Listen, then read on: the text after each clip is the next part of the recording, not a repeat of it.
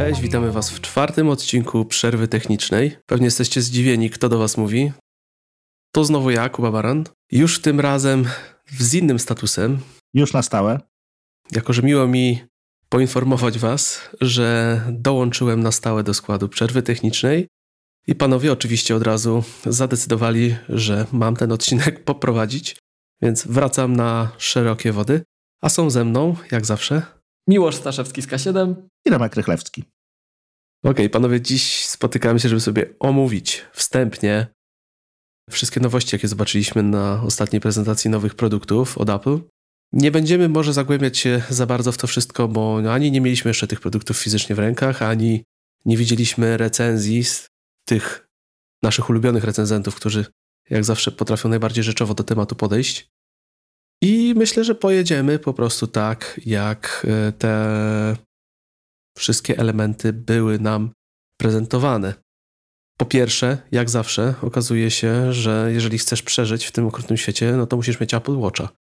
Rozumiem, że wy macie. Tak, oczywiście. I czujecie się bardziej bezpieczni po tym pierwszym filmie, który nam Apple zaprezentował. Chcesz żyć, kupuj nasze produkty. No. Tak, tak, tak. Jeżeli jesteś biedny i cię nie stać, to możesz nie przeżyć. Oj tam. Fajny film był, dajcie spokój. Dużo lepszy niż te ostatnie, bo ten, nie wiem czy pamiętacie, chyba rok czy dwa lata temu było te osoby były jakby przenoszone w zaaranżowane miejsca, gdzie tam y, były jakieś tam wypadki, tam tu jakiś misiek go tam gdzieś tam kogoś, kogoś próbował y, zjeść, no, było jakby taki flashback zrobiony, no to to mogło być trochę traumatyczne. A tutaj pomysł z takim, no, dzięki nam możecie obchodzić urodziny, no to i fajne, fajny moment, no bo urodziny są zawsze, zawsze przyjemne, zawsze, zawsze na plusie, no. No ja porzucając ten cały sarkazm, to muszę powiedzieć, że rzeczywiście mi się ten filmik podobał, bo uderzenie w tą nutę tych urodzin, które mogłyby się nie odbyć, jednak ma sens. To, to jest taki moment refleksji, że, że to by się mogło nie wydarzyć, a jednocześnie nie wiem, dlaczego mam przeświadczenie, że w zeszłym roku była jakaś historia gościa, który się zamknął w śmietniku, ale to chyba mi się przyśniło. Była coś, była ze śmieciarzem. Że się tak, zatrzasnął. Tak. Wpadł do kompresora. Wpadł do kom tak. tak, właśnie, to, to, to teraz mi się przypomniało. Ale filmik był całkiem, y, całkiem niezły. No i naturalnie z tego pojawiły nam się pierwsze premiery, czyli Apple Watch. Mhm. Powiem wam szczerze, panowie, jeszcze odnośnie tego filmiku, że ja się nie zorientowałem do, do samego pokazania o co chodzi, o czym ten filmik jest. Na początku jak było birthday, mhm. to myślę, co jakaś rocznica, że iPhone, ja w ogóle na początku tego nie odniosłem do Apple Watcha i myślę, co 15 lat? Nie, chyba trochę więcej.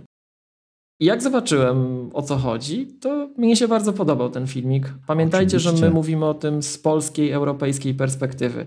W Stanach naprawdę ten zegarek jest tańszy niż ubezpieczenie zdrowotne mhm. i są ludzie, to było w tym pierwszym filmiku, y, nawet jeszcze nie tym Kuba, który ty wspominałeś, tylko jeszcze wcześniejszym, jak Apple pokazywało taką panią w przyczepie mieszkającą.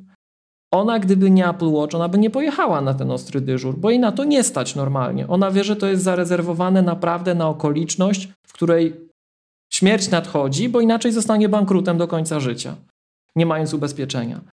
I z naszej perspektywy można się trochę śmiać, ale to pozwala pewne rzeczy zrobić. Zresztą, słuchajcie, ja tak o sobie myślę, że jeszcze nie jestem w takim wieku, żeby już trzeba było się stale monitorować pod kątem jakichś poważnych rzeczy, chociaż e, warto tak zwany bilans zrobić będzie niedługo. Mhm. Ale moja lekarka, moja pani internistka, serdecznie pozdrawiam, ona, jak zobaczyła Apple Watcha, bo też, też ma i używa Apple Watcha, stwierdziła, że tak, że warto, że swoim pacjentom poleca. Oczywiście nie jako urządzenie medyczne, ale jako urządzenie, które odsiewa w pierwszej chwili. Mhm. I że to robi robotę.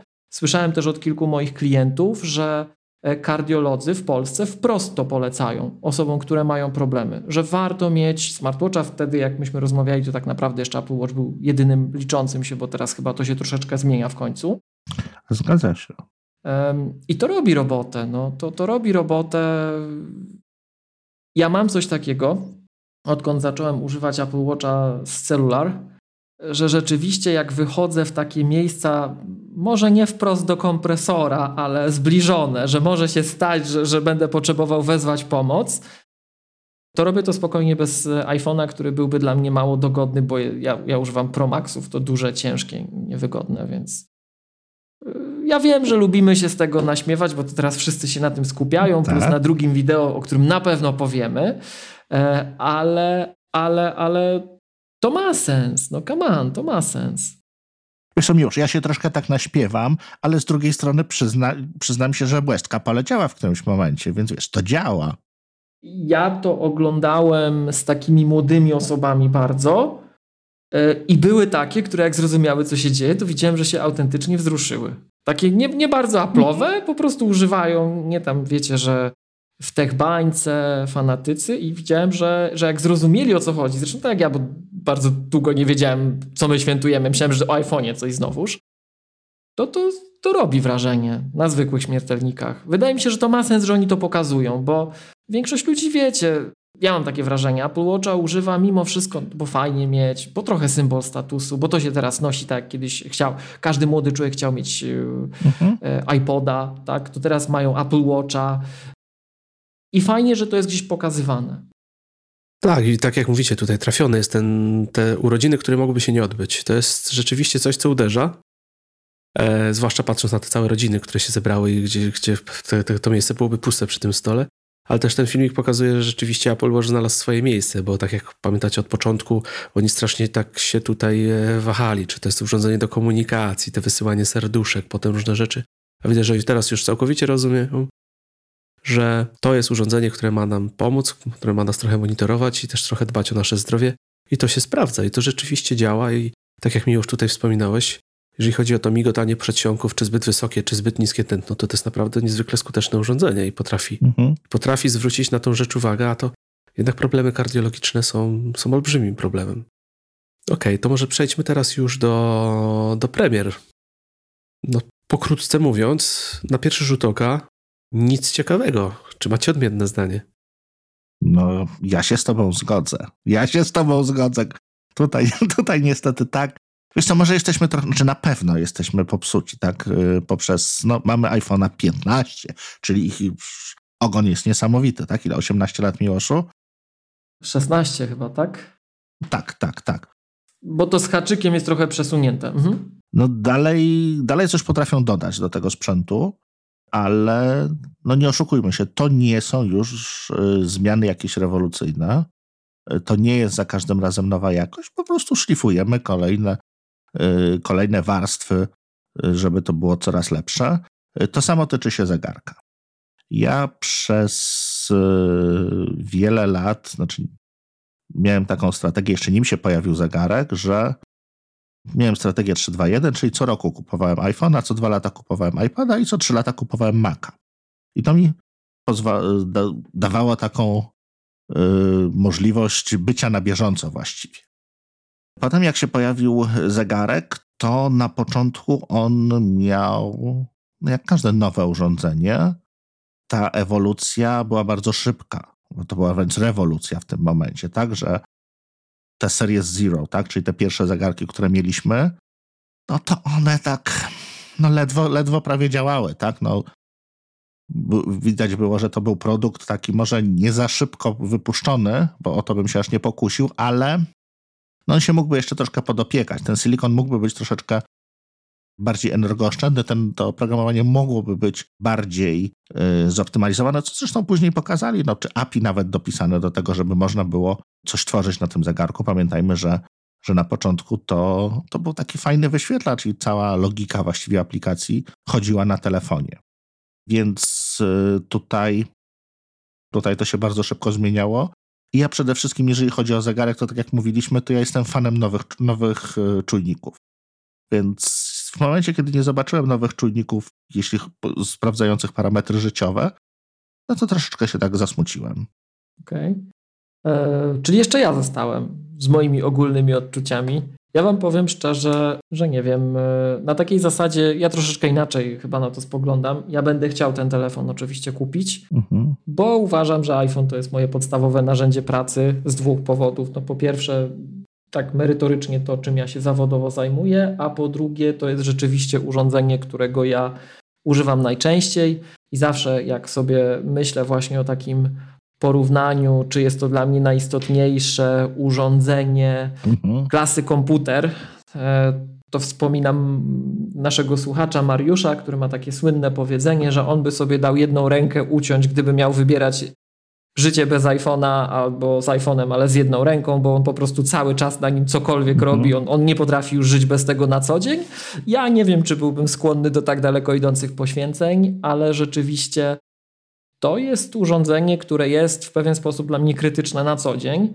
Więc jeżeli mogę dostać nowe urządzenie lepsze pod kilkoma względami, i to nie mhm. musi być nie wiadomo jaka rewolucja, on po prostu będzie lepszy, to ja bardzo chętnie raz do roku za to zapłacę. I nie mam jakichś wielkich oczekiwań teraz, to fakt, e, ale jestem ciekaw, jak to będzie się zachowywało.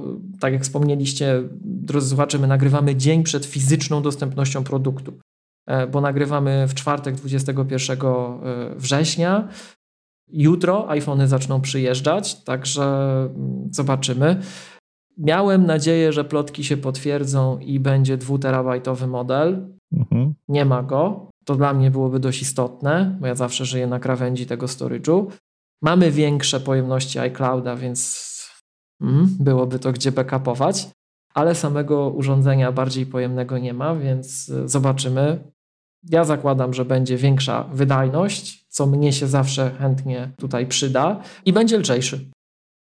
E, przepraszam, że wchodzę ci w słowo. Ty rzeczywiście widzisz y, tą wydajność iPhone'a, że ty musisz czekać na ten telefon w jakichś momentach? Tak, widzę to, um, widzę to w co najmniej dwóch y, sytuacjach. Mhm. Może nawet trzech albo czterech, ale to się sprowadza do dwóch przypadków użycia.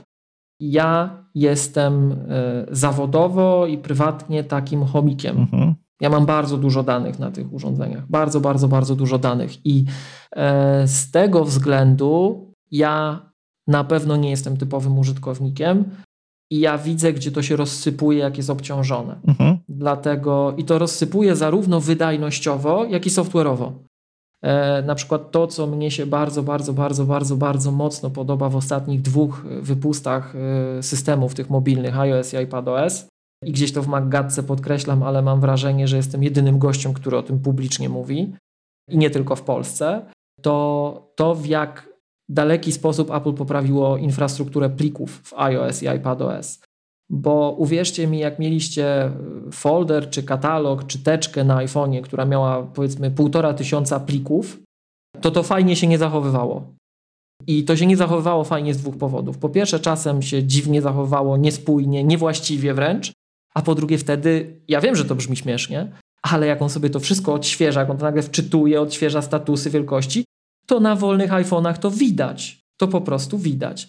Po drugie, ja mam bardzo, bardzo, bardzo dużo wszelkiego rodzaju kont. Nawet w głupiej poczcie, jak mam 50 kont pocztowych, to uwierzcie mi, po tym urządzeniu widać, po drenowaniu baterii, po zużyciu, zużyciu energii, tym jak on to wszystko odświeża, jak on na przykład dostaje ponad tysiąc maili dziennie i ma tych maili setki tysięcy na urządzeniu, mhm. to widać, że go to wbija w fotel. Więc e, ja na przykład bardzo mocno czułem e, to, jak e, ludzie tak bezrefleksyjnie czasem powtarzali, że Apple Silicon to jest taki niesamowity, on tyle trzyma na baterii, bo iPad tyle trzyma na baterii, bo iPad i tak zawsze był ten większy, bardziej wydajny niż większość iPhone'ów.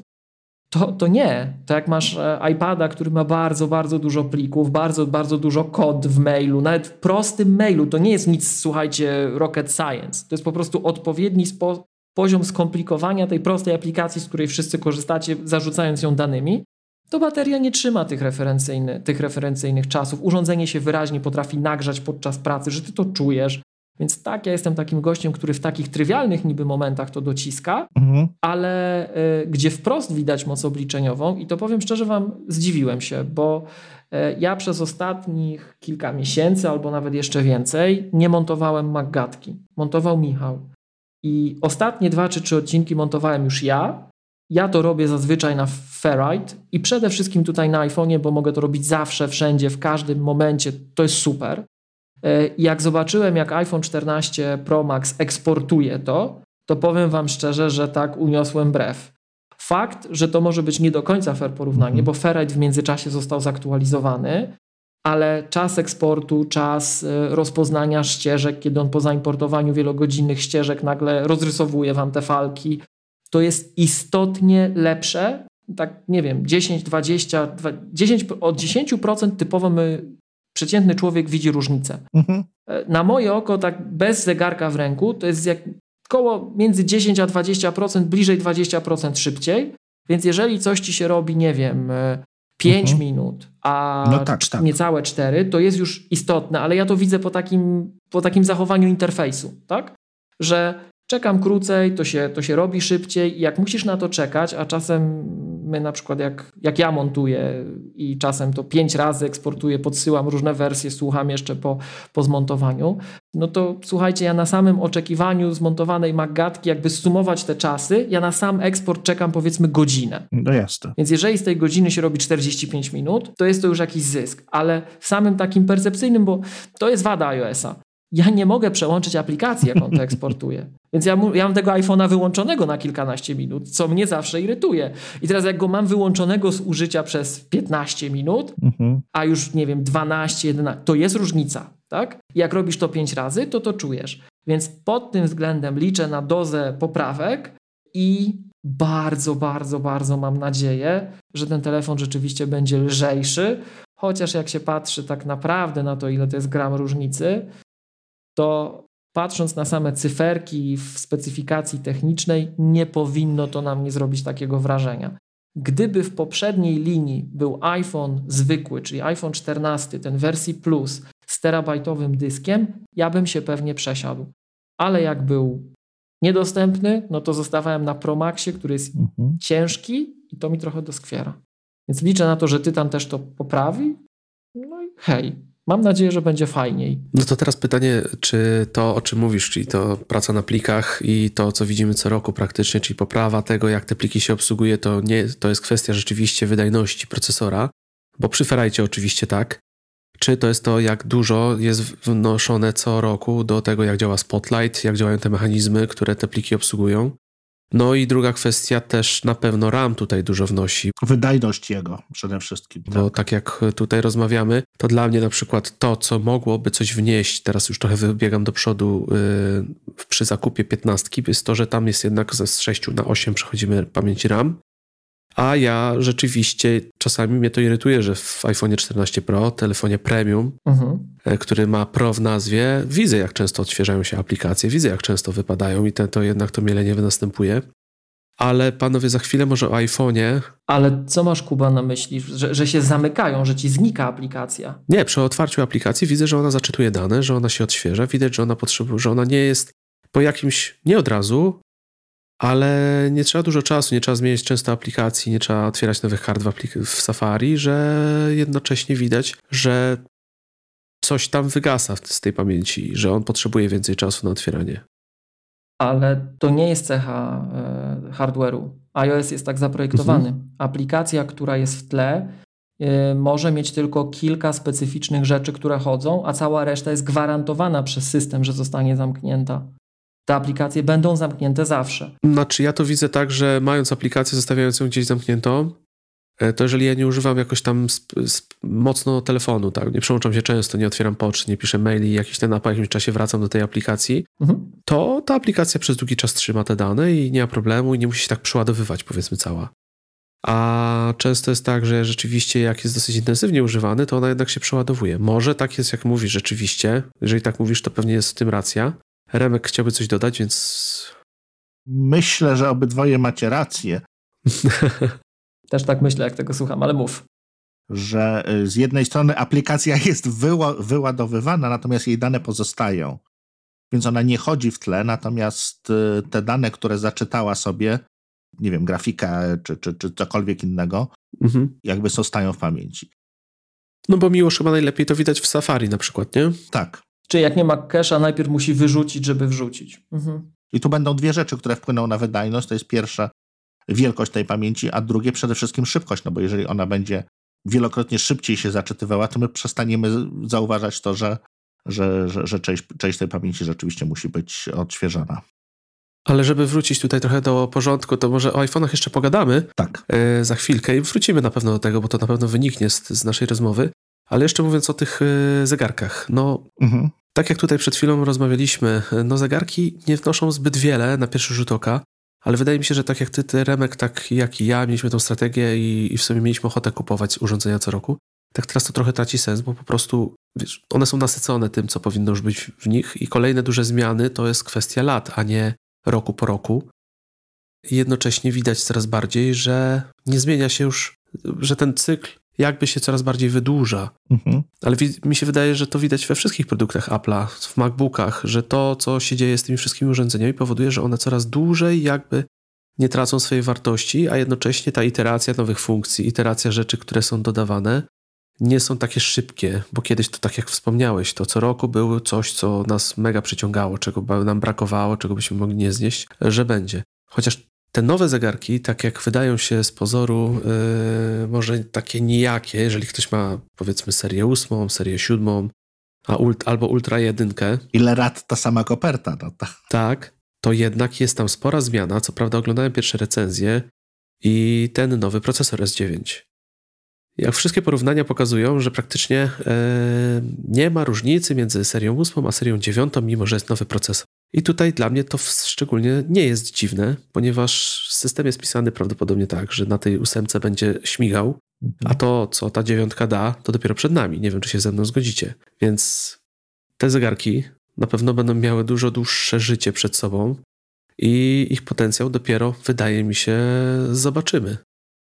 Więc to, tak jak tutaj też wspominaliśmy, to jest, są produkty, które mogą wydawać się nieciekawe, ale z perspektywy 3-4 generacji do tyłu, no to będzie olbrzymi przeskok na pewno dla użytkowników. Chociaż tak jak zawsze było, nie różnią się specjalnie wizualnie, a ludzie kupują oczami, tak? I chcą, żeby ten mhm. zegarek się różnił. Tak samo ja też y, podchodząc do tego, że chciałem kupić Ultra 2, ciągle go rozważam, to gdyby się potwierdziło to, o czym była mowa, czyli że ma być w wersji ciemnej, to kupiłbym go od razu, bez zastanowienia. I to właśnie pokazuje to, jak patrzymy, tak? Siedzimy tutaj, pasjonujemy się detalami, parametrami, a wiesz, czy, czy kupię, czy nie kupię, jeszcze nie wiem, bo nie ma kolorku, który bym chciał. Nie? I wtedy te wszystkie SIPy 9 3000 lumenów schodzą na drugi plan, bo Dokładnie. pewna cecha wizualna jakoś się tutaj nie pojawiła, a ona jest jednak taką kartą przetargową. Więc może tego za dużo nie ma wszystkiego, ale jednak krok do przodu jest. No ten double tap jest zastanawiający i, i też jest trochę kontrowersyjny, no bo jak wiele osób zwróciło uwagę, ta funkcja już była w dostępności od dawna, ale wszystko wskazuje na to, że tutaj po prostu jest dopieszczona, bo też ktoś dobrze powiedział, że funkcja tak, tego typu Mm, żeby mogła być tak powszechnie wprowadzona, ona musi mieć skuteczność powyżej 95%, mhm. a to i tak będzie irytujące, jeżeli te 5% razy to nie zadziała. Zgadza się. A drugą kwestią te, przy tym double tap, bardzo mnie to zastanawia, jak to będzie działało, bo rzeczywiście wykrywanie intencji użytkownika, co on chce przez tą funkcję zrobić, no dla mnie to jest ta magia, z którą ciężko mi sobie wyobrazić, żeby można było to przewidzieć, a z drugiej strony Apple nieraz pokazywało nam, że potrafią magicznie pewne rzeczy nam zrobić. Ale to wchodzi tylko w dziewiątce? To wchodzi tylko w dziewiątce mhm. i w mhm. Ultra 2, tam gdzie jest ten nowy, nowy procesor S9. Jasne. Więc z mojej perspektywy to są ciekawe produkty, ale sam, jak widzicie, też łapię się na tym, że jednak to, co ma się sprzedawać, musi trochę inaczej wyglądać. I też musimy pamiętać o plotkach, że przyszły rok ma nam przynieść nowe serie z 10, które ma rzeczywiście inaczej wyglądać, bo o tym się mówi, że to będzie rocznicowy zegarek. Ultra pewnie nie będzie inny, Mhm. Ale też w kwestii jeszcze Ultra 2, jeżeli mogę dodać, na tym będę już kończył o, o Apple Watchach, nie wiem, czy będziecie chcieli też coś dodać, to to dlaczego ten zegarek nie jest w ciemnym kolorze? Ponieważ one są anodyzowane, tak? Dobrze mówię? Nie mylę słowa? To, te, to tak. ten tytan w iPhone'ach.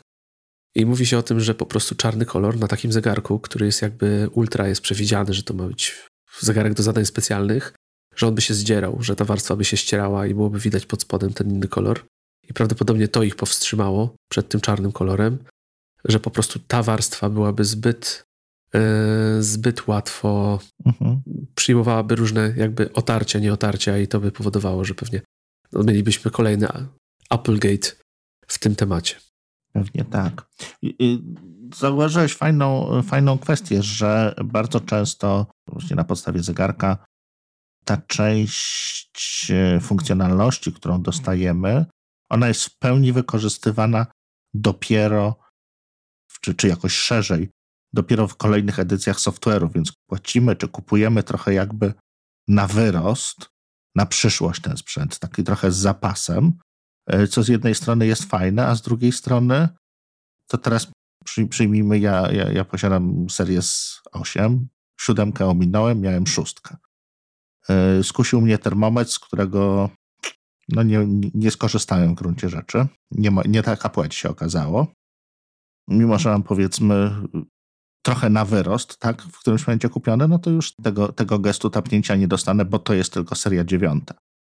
Mimo, y, mimo tego, że to jest y, roczny sprzęt, więc to też takie dokupowanie na zapas, no tak, ale zawsze nie jest to 100%, tak? Zawsze 100% dostają bieżące urządzenia, więc na pewno, przynajmniej, przynajmniej dla nas, kupowanie właśnie zegarka co roku, no to jest przesada, tak? I to jest gruba przesada, tak jak jeszcze telefon można sobie wy, wyjaśnić, bo, no bo to jest też, tak jak mi już powiedziałeś bardzo też dobrze, w sumie naj, najczęściej używany komputer, który, który mamy, y, to z zegarkiem fantastyczne urządzenie. Dalej, jak się zapomnę, że go y, wezmę, znaczy zapomnę go rano wziąć z ładowarki, to się cofam, bo, bo dzień bez zegarka jest dniem po prostu, kiedy no, jak zwierzęta płacić, trzeba wyjmować telefon jakiś, no straszne jest, nie można sprawdzić, które, no tragedia, nieposiadanie zegarka na ręku. Jak można żyć w ogóle bez? Ale można, wydaje mi się, żyć z, z starszymi wersjami i tutaj też nawet samo Apple się chyba przyznaje, że wersja, teraz mamy dziewiątą, ale wersja siódma szósta, siódma i ósma to miały właściwie ten sam układ, tak? czyli tam ten szybkość procesora, czy tam jego y, zwiększanie jego energooszczędności też nie idzie jakoś tam astronomicznie szybko, bo tych, tych zmian nie ma aż tak, aż tak dużych. Są dodawane jakieś nowe czujniki, nowe, nowe funkcjonalności, nowy ekran, nowe, nowe, nowe tutaj jaśniejsze i tak dalej, więcej nitów, ale są to bardzo, bardzo podobne urządzenia. Na przestrzeni zegarków było kilka takich generacji, które bardzo wprost dawały zwrot użytkownikowi. Trochę wyglądem, trochę tym, jak działają. Mam na myśli mianowicie to, że był ten moment, kiedy przechodziliśmy na nigdy nie gasnący do końca ekran mhm. i mieliśmy w serii, yy, w serii siódmej mhm. większy ekran. Że klawiaturka się pojawiała, tudzież yy, dwie duże komplikacje na tych tarczach modułowych co dla mnie było motywatorem, żeby się przesiąść, bo to tam zawsze troszkę będzie fajniej, sprawniej.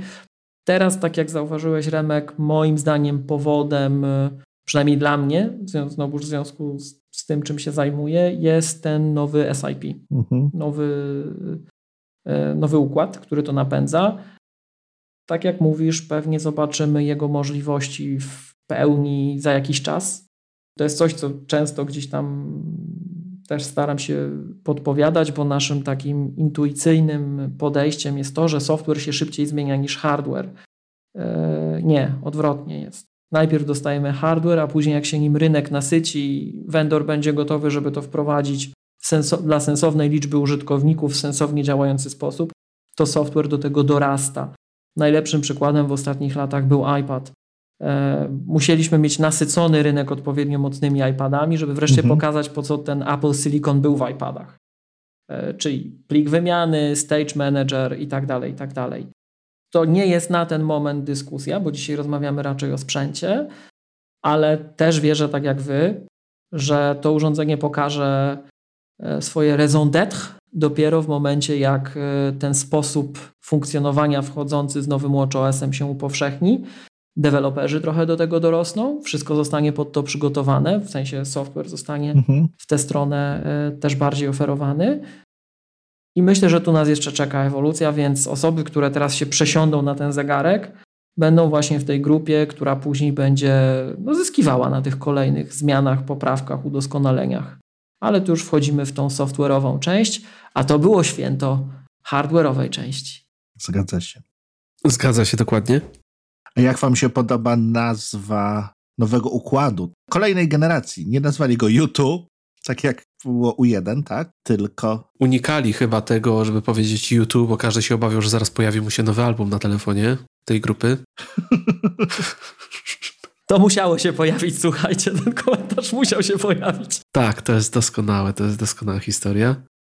Ale ten układ z tym, z tym precyzyjnym namierzaniem się, no dość ciekawe, to w, zwłaszcza w przypadku iPhone'ów, później będziemy to o tym rozmawiać. Czyli co, panowie? Wychodzi na to, że to jest mało może ciekawa na pierwszy rzut oka iteracja zegarków, ale pewnie niosąca za sobą dość duży potencjał w sprzęcie na przyszłość, chociaż tak jak tutaj jeszcze przed nagraniem z Rymkiem rozmawiałem, ja zaczynam się obawiać jednej rzeczy, że znów wraca coś takiego, może trochę powiem też o software'ze, że Apple nam trochę tutaj sztucznie segreguje to, co mamy w danym urządzeniu i zaczyna być widać, że nie do końca pewne rzeczy wynikają z tego, że brakuje w sprzęcie czegoś technicznie, fizycznie, a jest to segmentacja rynku polegająca na tym, że mają się urządzenia wyróżniać. Przez jakiś czas ja tego nie zauważałem. Przez jakiś czas było tak, że rzeczywiście brakowało takich funkcji, które miał jeden telefon, którego nie miał drugi, a wydawało się, że mógłby mieć ten słynne chyba pokazywanie procentu baterii w telefonach niektórych, a w niektórych nie, bo to była rzecz, która kompletnie nie miała sensu. Tak samo jak teraz pojawi się pokazywanie na przykład liczby cykli baterii, ale to będzie tylko w najnowszych iPhone'ach, no bo starsze oczywiście nie poradziłyby sobie z taką skomplikowaną funkcją. ale to nie wiem, nie wiem. Już się bałem, Kuba, że powiesz jakieś promotion, takie wiesz, no poważne no. rzeczy, o które ludzie tam z widłami i pochodniami chcieli iść na Cupertino, a wskaźnik baterii. Ale jesteśmy poważnym podcastem, nie będziemy mówili, że promotion, promotion nie wymaga odpowiedniego sprzętu, bo tutaj wiecie, no, nie będziemy opowiadać głupot. Ale tu zastanawiam się właśnie, jak to będzie. Double tap akurat tu da się wytłumaczyć. No bo ten nowy procesor na pewno da większe możliwości, jeżeli chodzi o wykrywanie tych ruchów nadgarstka i tego, tego że te palce ściskami, to tam te wszystkie elementy odpowiadające za machine learning i tego typu rzeczy są powiększone. No ale zobaczymy. Nie wiem, czy chcecie coś jeszcze dodać o zegarkach albo o tym, co przed chwilą powiedziałem? Wiesz co, tylko dosłownie jedno zdanie. Ja bardziej patrzę teraz na zegarek, to co, znaczy interesuje mnie to, co oferuje wersja SE. Bo to jest jednak taka wersja, która jest dla wszystkich w gruncie rzeczy. Ona jest jednak dużo lepiej wyceniona i jest to produkt potencjalnie masowy. I bardzo, bardzo kibicuję, żeby jak najwięcej właśnie czujników, tych, tych funkcji, które ludziom starszym, którzy są bardziej, bardziej kierują się właśnie kwestiami finansowymi, no bo, bo, bo muszą, y, mogła po prostu pomagać. I tutaj y, bardziej czekam na, na zmiany w SE, niż, niż, na te, niż na te zegarki, które mogę kupić dla siebie. A czy, a czy SM ma ten y, procesor, ten SIP y, S8? Czy on jest na starszym? Kojarzycie? Bo pamiętam, że przez długi czas deweloperzy bardzo narzekali, że Apple utrzymuje tego starszego Apple, Apple Watcha, który blokuje rozwój aplikacji. On ma ekran dalej mniejszy, ale chyba SIPa ma, nie pamiętam już, Mac Tracker. Nie, oni chyba Series 3 tak utrzymywali sztucznie. Watch był specyficzny. Bo ja bym powiedział, że w przypadku Apple Watcha akurat Apple zagrało przeciwko swojej typowej, tradycyjnej mantrze, troszeczkę napędzając rynek siłą, bo przecież doszło do takiej skandalicznej sytuacji, w której Apple oferowało Apple Watch Series 3 jako ten najtańszy budżetowy model tak. i zaraz dosłownie za moment od chwili, kiedy mogłeś go kupić nowego, wyszedł WatchOS, który go nie wspierał. Mhm. Co nie jest typowe Apple'owe i to na ten model deweloperzy narzekali przede wszystkim, tak jak na e, swego czasu iPada dwójkę. Tak. Że wszyscy tam już zgiń wreszcie, porzućcie ten support, bo przecież my już chcemy przestać, ale chodziły plotki, ja do dzisiaj nie mam pojęcia, po prostu słuchałem ATP i chciałem w to wierzyć. Nie mam pojęcia, czy oni też wiedzieli, o czym mówią w tym względzie. Myślę, że tak. Że przecież tego się tyle sprzedało do edukacji, że trzeba to wspierać w nieskończoność. To w ogóle sprzedało. Do edukacji tak, ale w ogóle tego się sprzedało. S8 i układ W3 w Apple Watch SE drugiej generacji. Czyli on jest bieżący. Czyli porządny. Zakładałbym, że szybko tego nie zaktualizują. Niestety. Tak jak, do, jak teraz, te, do, do, prezentacji dziewiątki e, SE był znakomitym wyborem, jeśli chodzi o tą mhm. wartość, którą oferował, ten zwrot z wydanego jednego złotego, no to czas, żeby zaczęło to maleć z czasem, tak? Ta wartość, którą otrzymujemy. Znaczy wiesz, S8 może tam zostać, jeżeli dodadzą więcej czujników. Tak, ten ekran może być dalej się wyłączać. Wiesz, no wydaje mi się, przynajmniej e, tak jak patrzę po swoim jakimś tam kręgu, że tutaj największe przełożenie mają jednak te funkcje e, sprawdzające parametry życiowe. To go sprzedaje. To jest bardzo ciekawe spostrzeżenie. Tak, to jest bardzo ciekawe spostrzeżenie, że możemy zagrać zupełnie nie tym twardym stosem technologicznym, tylko użytecznością. Mhm. Będzie fajniejszy? Będzie. Będzie upgrade? Będzie. A czy jednocześnie będziemy wystarczająco podkreślać różnicę między jednym a drugim, być może odzwierciedlającą różnicę w koszcie produkcji? Może. Na pewno tak, a jakie są motywacje do końca, do tego się oczywiście nie dowiemy. Słuchajcie, a w kontekście zegarków, czy ja dobrze wyłapałem, że Siri on device w przypadku Watcha też będzie zarezerwowane dla konstrukcji z nowym e, układem? Tak. Tak, dokładnie tak. No to to dla mnie to jest feature. Pomimo tego, że no nie mamy Siri po polsku, ja jej używam po angielsku, jeżeli ona będzie dużo bardziej responsywna on device, o tym jeszcze pewnie powiemy w innym odcinku, to moim zdaniem będzie różnica jakościowa istotna dla tych, którzy z tego korzystają. Czy ona będzie dużo bardziej, dużo bardziej responsywna, na wiele rzeczy będzie w stanie odpowiedzieć bezpośrednio na zegarku, bez połączenia z iPhone'em, a są rzeczy już pokazane w recenzjach, że zapytamy, to ona mówi, że nie ma połączenia i niestety nie jest w stanie na to odpowiedzieć. No i ciekawą rzeczą jest to, że też będzie miała dostęp do danych o zdrowiu, więc będzie można ją pytać o dane zdrowotne, więc te dane też będą musiały być na zegarku gdzieś przechowywane. Mhm. A tu już kończąc o zegarku, bo miała być krótka, a już zegarek zabrał 40 prawie minut. E, to tak jak tutaj mówicie, ten Apple Watch SE, niech on sobie żyje, niech mu będzie dobrze, bo tak jak wspomnieliśmy na początku, to urządzenie jest tak skuteczne w wykrywaniu tych różnych dolegliwości, na przykład kardiologicznych, że im będzie tańszy, im bardziej dostępny, tym lepiej, bo bo naprawdę warto, jeżeli ktoś ma taką potrzebę, kupić to urządzenie, już nie patrzeć na to, czy ekran jest always on, co tam jest pod spodem, ale tylko i wyłącznie po to, żeby kogoś chronić, kto ma na przykład jakieś dolegliwości i to jest urządzenie potrzebne i myślę, że, że ono się doskonale też sprzedaje. Na przykład wiele osób kupuje po prostu je swoim starszym rodzicom, tak. żeby im założyć na rękę i żeby je po prostu tam mieli. Zwłaszcza, że mamy te funkcje, że powiadomienie w upadku, że dostajemy my powiadomienia że tego typu rzeczy. To, to są rzeczy bezcenne, o których kiedyś moglibyśmy tylko pomarzyć. Mhm. Więc dopóki one są dostępne też w przystępnej cenie, tym lepiej dla wszystkich. Taka jest prawda. A my, wariaci, możemy sobie wydawać nasze grubsze pieniądze na te najnowsze urządzenia, gdzie, tak jak Miłosz mówisz, S9 wnosi parę rzeczy, w które warto zainwestować i nie warto. Tak jak w zeszłym roku na przykład miałem takie przypadki, że wiele osób mówiło, czy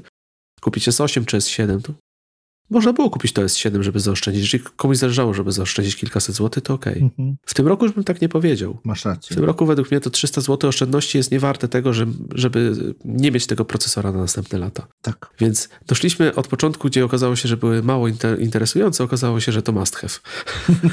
Przewrotność.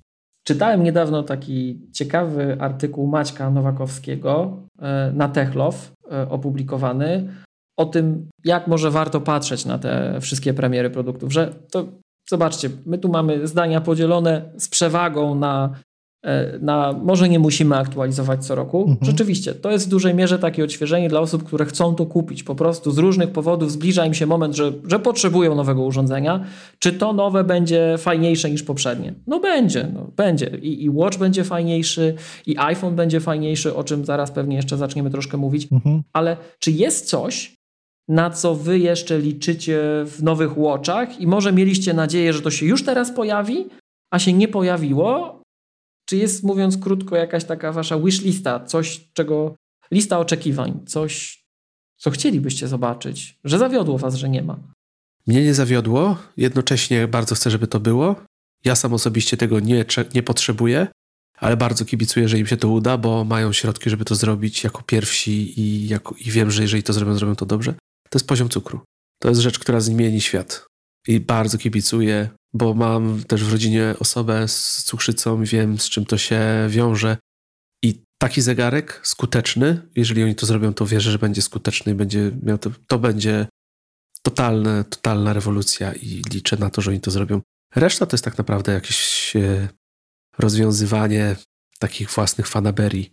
A to, to będzie już coś wielkiego nie zgodzę się z tobą, że tobie się nie przyda. Przyda się to wszystkim. Kwestia, y, kwestia cukrzycy to jest jakby ekstremum, do którego niestety wiele osób trafia, ale po drodze są różne do, te, różne te, do tego przystanki, tak? chociażby insulinoodporność. Jeżeli będziesz miał stały pomiar, to będziesz mógł sprawdzić, że no, zjadłeś tego mafina i potem patrzysz na to, co się z twoim organizmem stało po tym, jak zjadłeś to śmieciowe żarcie, że następnym razem pomyślisz, czy, czy to warto. Czyli nawet, nawet dla osób zupełnie zdrowych może to zapalić jakąś lampkę w mózgu, że, że ojej, to jednak y, to, że tego wieczora po prostu jestem nie do życia, to nie dlatego, że miałem ciężki dzień w pracy, nie dlatego, że mnie szef przegonił, tylko zjadłem byle G. Masz rację, tu się z tą całkowicie zgodzę, że rzeczywiście ja tutaj patrzyłem na osoby, które chorują na cukrzycę, Mhm. a jednak ta świadomość tego, jak to wpływa na nas jest ważna. Tak jak każdy z czujników Apple Watcha tak naprawdę pokazał nam pewne elementy, że możemy pewne rzeczy wiązać i Tak. po prostu jest łatwo na to spojrzeć. No i pomiar ciśnienia. To jest jeszcze taka, taka rzecz, która też y, dla wielu osób byłaby bardzo, bardzo wygodna. Na przykład dla mnie. Ja na to czekam. Wiem, że to jest trudne i, i, i pewnie będzie to mało dokładne, ale, ale bardzo chętnie. To powiem wam, że, że ja tu tylko cały czas kiwałem głową, jak to mówiliście, bo właśnie ja wiem, że to jest nietrywialne i tro, trochę za mocno powiedziałem, że czuję się zawiedziony, że tego nie ma, bo rozumiem poziom skomplikowania i zakładałem, że tego może nie mieć. Oczywiście. ta obecna generacja, ale tak czekam też z wytęsknieniem, wyglądam, że może im się to dotychczas niemożliwe dla kogokolwiek w branży uda, bo to by była duża rzecz. I właśnie też dla mnie już na dzisiaj, to co Remek mówiłeś, że ja tak już czuję i podejrzewam i co jakiś czas właśnie ze wspomnianą moją panią doktor się widując monitoruję ten progres, bo przypuszczam, że gdzieś na tej drodze w kierunku cukrzycy mogę się niestety znajdować, więc to by mi bardzo, bardzo, bardzo pomogło, a to, co powiedziałeś o nadciśnieniu, pewnie, pewnie też. Także mam, mamy istotne rzeczy, czego warto wyglądać. Dobre wiadomości, bo to są oczywiście jakieś plotki, gdzieś, gdzieś słyszałem, chyba w MacBreak Weekly,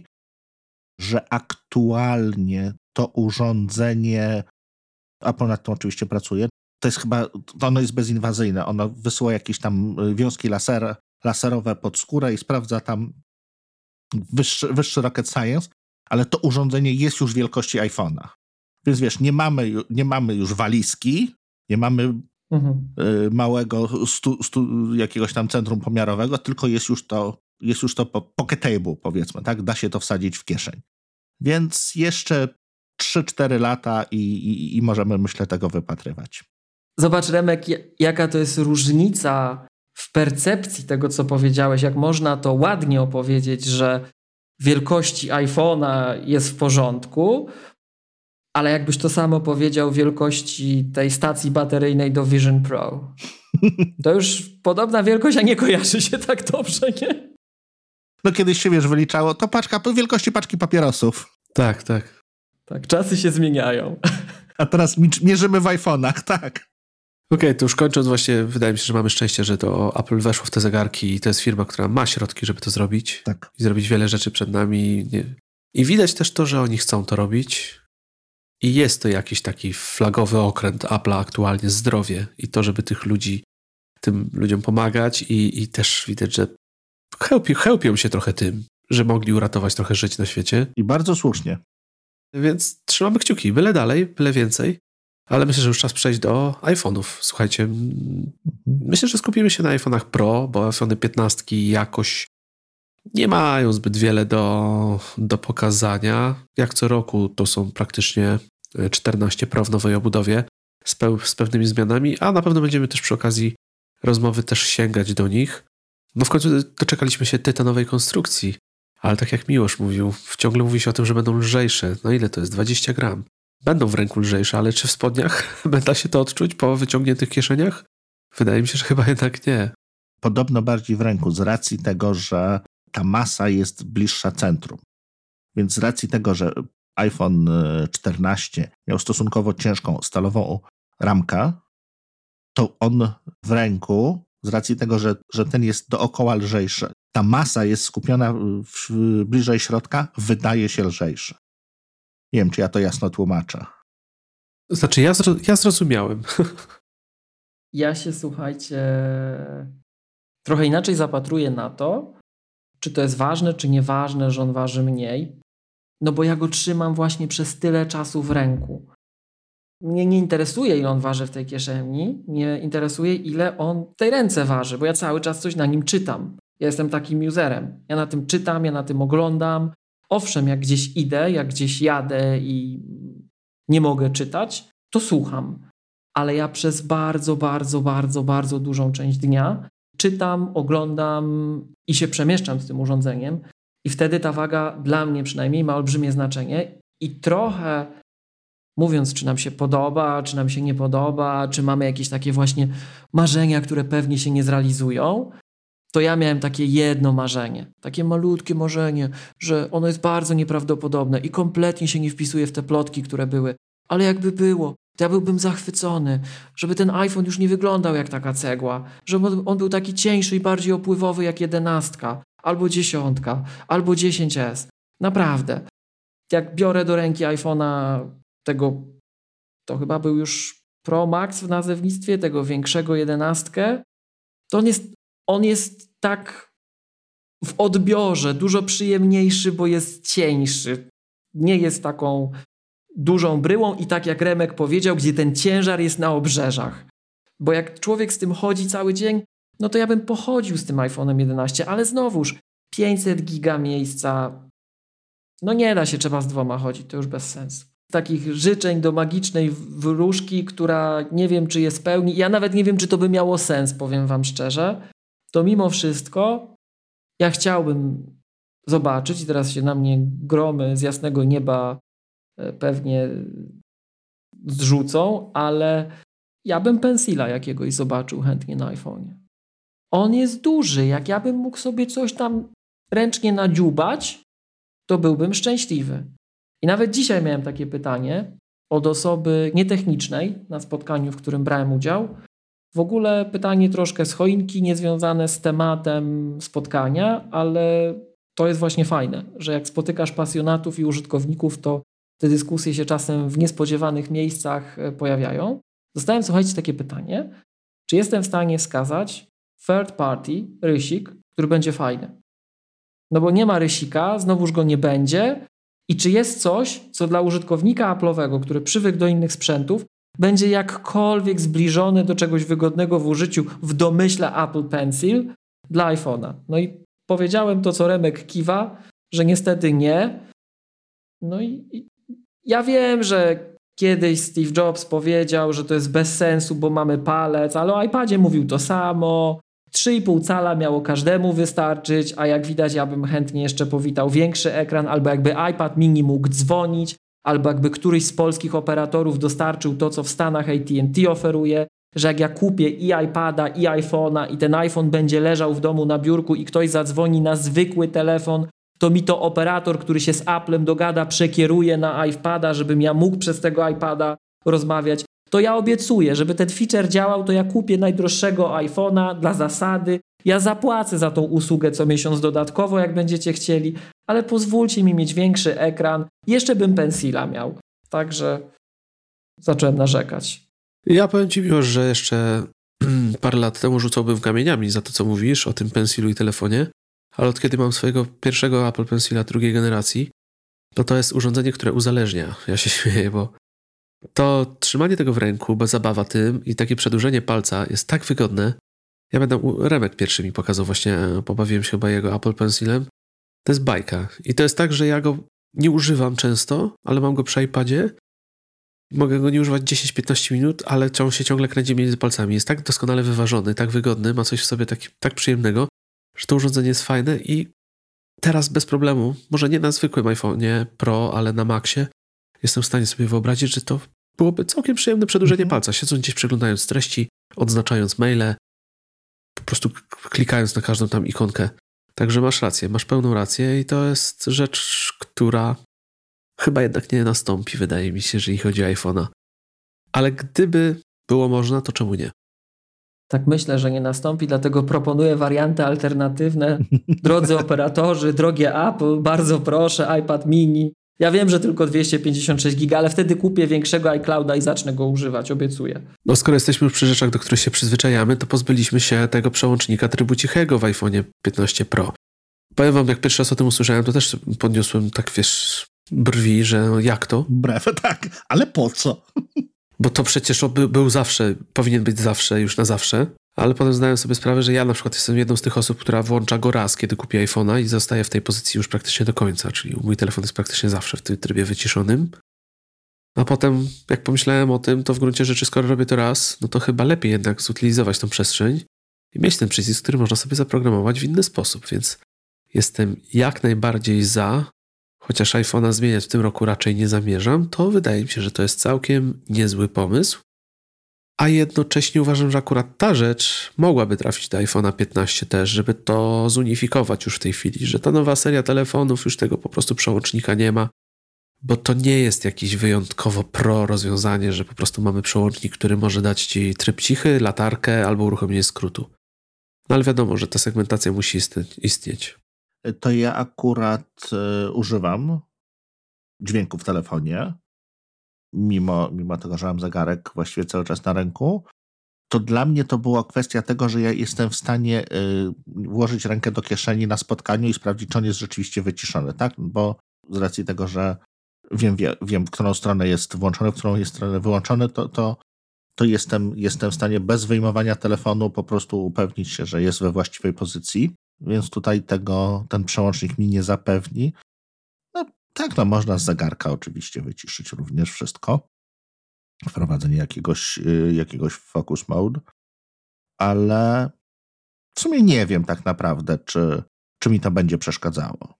Teoretycznie Apple ma odpowiedź, Remek, na to pytanie. Oczywiście jak skuteczną to zobaczymy, mając kontakt z urządzeniem, no bo tam ma być haptic feedback na tym e, mhm. przycisku, więc teoretycznie jedno i drugie powinno mieć sens. Ja używam tego trochę tak jak Kuba i dla mnie w pewien sposób właśnie ja w ogóle nie czułem, nie widziałem tej potrzeby, żeby móc wyczuć ręką w torebce, w kieszeni, czy to już jest wyciszone, czy nie. A po tym, jak Apple pokazało nową linię Pro, to kilka razy słyszałem te opinie, więc ludzie tego rzeczywiście używają, choć dla mnie to było totalnie niedostrzegalne zastosowanie. Myślę, że to jest fajna rzecz, że dobrze, że Apple z tym eksperymentuje. I powiem Wam szczerze, widać, że zainspirowali ludzi, bo zaraz po prezentacji odezwał się do mnie jeden ze znajomych, Maciek, który podpowiedział mi genialną rzecz po prostu, moim zdaniem, której nie ma i to są wrota dla Apple'a. Jakbym był bardzo złośliwy, to powiedziałbym, że można to celowo jeszcze wykorzystać do segmentacji linii Pro, a nie. Mianowicie, żebyśmy mieli coś takiego jak zaawansowany schowek dostępny pod tym przyciskiem. Wiecie, nie ma schowka współdzielonego na iOS, nie ma takich rzeczy, które na przykład wielopoziomowych schowków, jak nam oferuje Pastebot na Macu, co dla mnie jest jedną z największych udręk, kiedy muszę pracować z iPhone'em czy z iPadem. Po prostu drażni mnie to. Czuję się, jakbym był w przedszkolu, że nie mam zaawansowanego schowka i nie mogę go w cywilizowany sposób zainstalować. Tak, żeby to było first party, albo żeby to było zaoferowane w taki sposób, że nieważne, czy ja temu deweloperowi ufam, czy nie, to będzie dobrze zrobione. Na Macu takie możliwości istnieją. I teraz wyobraźcie sobie taki pro buyer, wiecie, dla tych, co pracują. Nie tam tylko dzwonią do mamy, jak w reklamie niegdysiejszej ery GSM, tylko, wiecie, pro-userzy często przełączają się między apkami. Ten RAM potrzebny, ta wydajność, to wszystko. I mogliby kopiować, i żeby to było bardzo wyraźne z punktu widzenia takiej intencji i security mają do tego hardware'owy, fizyczny przycisk. To aż krzyczy, podepnijcie schowek w to, najlepiej jakiś bardziej zaawansowany. I ja na to nie wpadłem, to jest pomysł kolegi, moim zdaniem geniusz. Powiedziałem mu, pisz na feedback od razu, zgłaszaj bugi, że brakuje, rób co możesz, żeby zwrócić uwagę Apple'a na to. E, to jest ten fragment, z tym przyciskiem związany, którego ja nie dostrzegałem. Bo oczywiście zaraz wszyscy się ekscytowali w moim otoczeniu tym, że shortcuty będzie można podpinać, skróty, no ale ten schowek.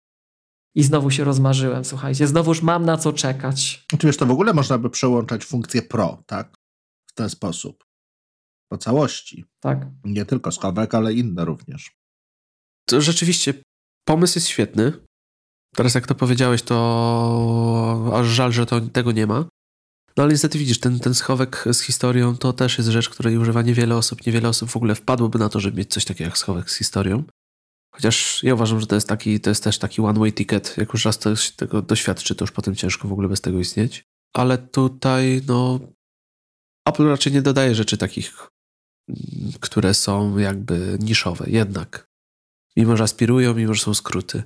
Przy skrótach też warto pamiętać, nie wiem, czy dobrze gdzieś to wyczytałem, że to nie będą skróty, nie, nie to będzie uruchamianie shortcutów stworzonych, całych makr, tylko to będą skróty z aplikacji, tak? To będą te skróty, które aplikacje oferują jako te funkcje swoje, bo mamy te skróty aplikacji i to te skróty będzie można podpinać pod ten przycisk. Ja podejrzewam, że wielu osobom już się zrobiło cieplutko na myśl o tym, że będą mogli sobie tam podpiąć jakiś duży skrót. Niestety wygląda na to, że, że nie. Ale ogólnie wychodzi na to, że Action Button jesteśmy na tak.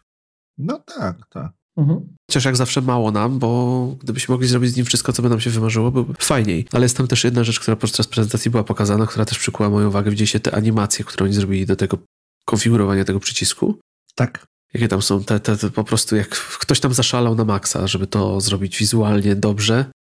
I to jest wręcz absurdalnie, absurdalny poziom jakości tej animacji, tych przejść. To wygląda to fenomenalnie. Szczególnie, że jakby można to było zrobić stokowym UI. Tak, dokładnie. I to jest ciekawe wręcz, że to aż tak, aż tak bardzo ktoś usiadł do tego. Musiał komuś zależeć, albo ktoś wysoko wymyślił tą funkcję. Także tak to wygląda. No i mamy kolejną zmianę, czyli nowy procesor w 3 nanometrach. No jest to kolejny skok, tak? Tak jak rozmawialiśmy o S9, to to też jest jakiś przełom. I tutaj też ostatnio rozmawiając z paroma osobami na temat tego, czy kupić 14 Pro, czy jednak już 15 Pro, no bo trochę da się urwać. Mówię, nie. Przynajmniej może zobaczymy, co wy powiecie na ten temat. Mówię, nie. Już dla tych 3 nanometrów, jeżeli przechodzisz z jakiegoś starszego telefonu, idź w te 3 nanometry, kup tą, tą A17. No bo to już jest kolejny etap, tak? Jeżeli chodzi o procesory. No i tak jak rozmawialiśmy z Rękiem, nasz, nareszcie, przynajmniej ja i Remek tak uważamy, nie wiem jak ty Miłosz, mamy nazwę A17 Pro, bo te wszystkie Bioniki, Remek dobrze powiedział, że kojarzą się z Lego, bo dobrze, że nie A17 Ninjago. Nie? Bo A17 Ninjago byłoby super, ale, ale brzmi to dziwnie, więc ja się cieszę, że ta nazwa jest taka.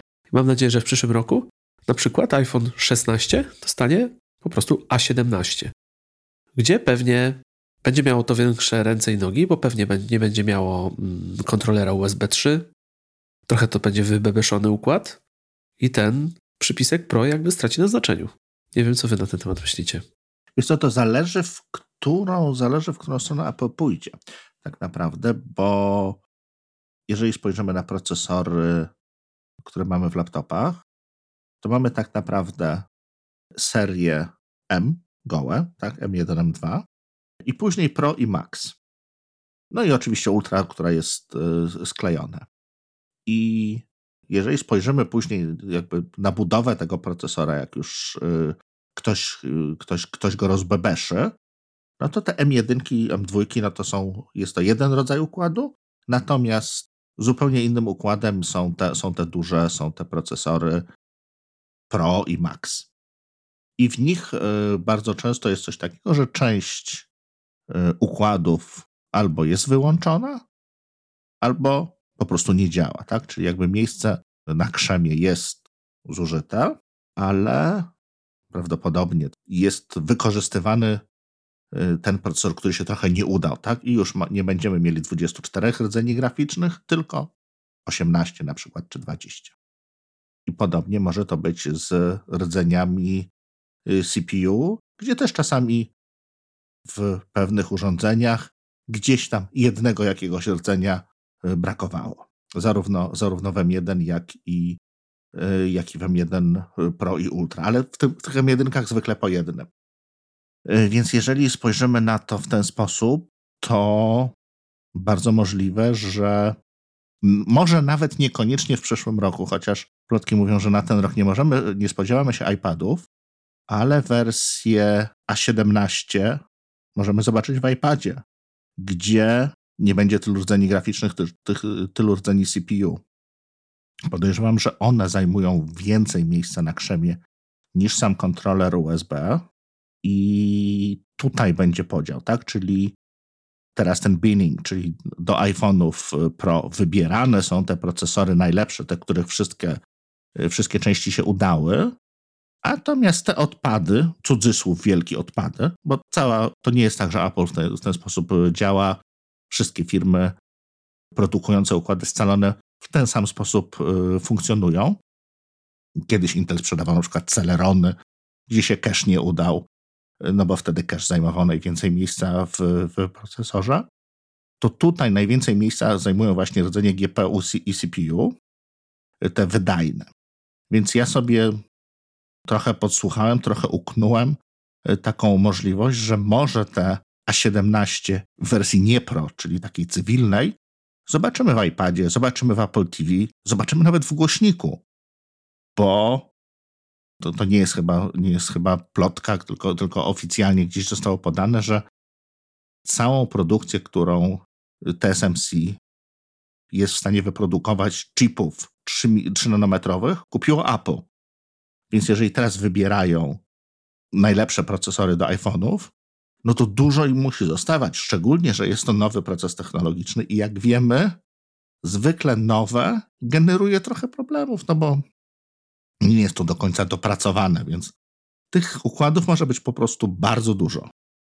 To na pewno masz rację i tak to może wyglądać, ale no ciekawe, ciekawe jak to będzie rzeczywiście e, miało miejsce, ale samo nazewnictwo się uprościło, bo jednak przypomnijcie mi, tak jak teraz ma to miejsce, A16 Bionic trafił do 15 z 14 Pro i to był Bionic i tu trafił Bionic, czyli tak jakby jeden do jeden układ cały. Tak, oczywiście. Tak, czyli rzeczywiście pewnie tak będzie, że w przyszłym roku, jeżeli to będzie A17 i on trafi do iPhone'a 16, to będzie okrojony, a może stanie się tak, że już nie będziemy mieli takich sytuacji, że do na przykład 16 trafia Myślę, że właśnie nie będziemy mieli. e, procesor z 15 Pro, tylko będziemy mieli Mhm. nowy procesor, nowe telefony 16 Pro, 16, 16 Pro będzie z A7, A18 Pro, a 16 z A16 po prostu. Tego się spodziewam. Y, A18.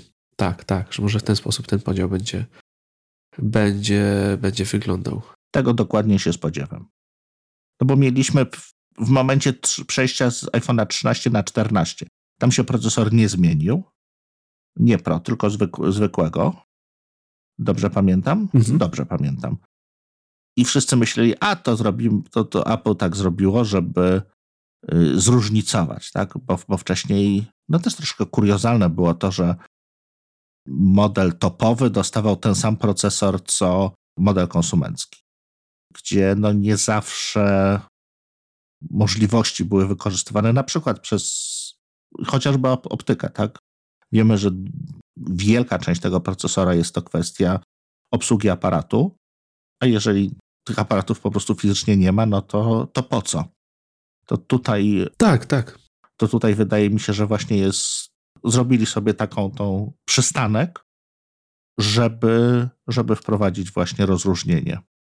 Gdzie powiedzmy będzie różnica w ilości korów i tam w ilości pamięci, tak? Tak, bo tak jak mówisz, tutaj to rozróżnienie jest ważne, bo mieliśmy taki moment, że te Pro wcale nie były jakoś tak bardzo odmienne od tych zwykłych i, i też często się, ja na przykład spotykałem z zarzutami, że co, za co tam tych Pro dopłacać.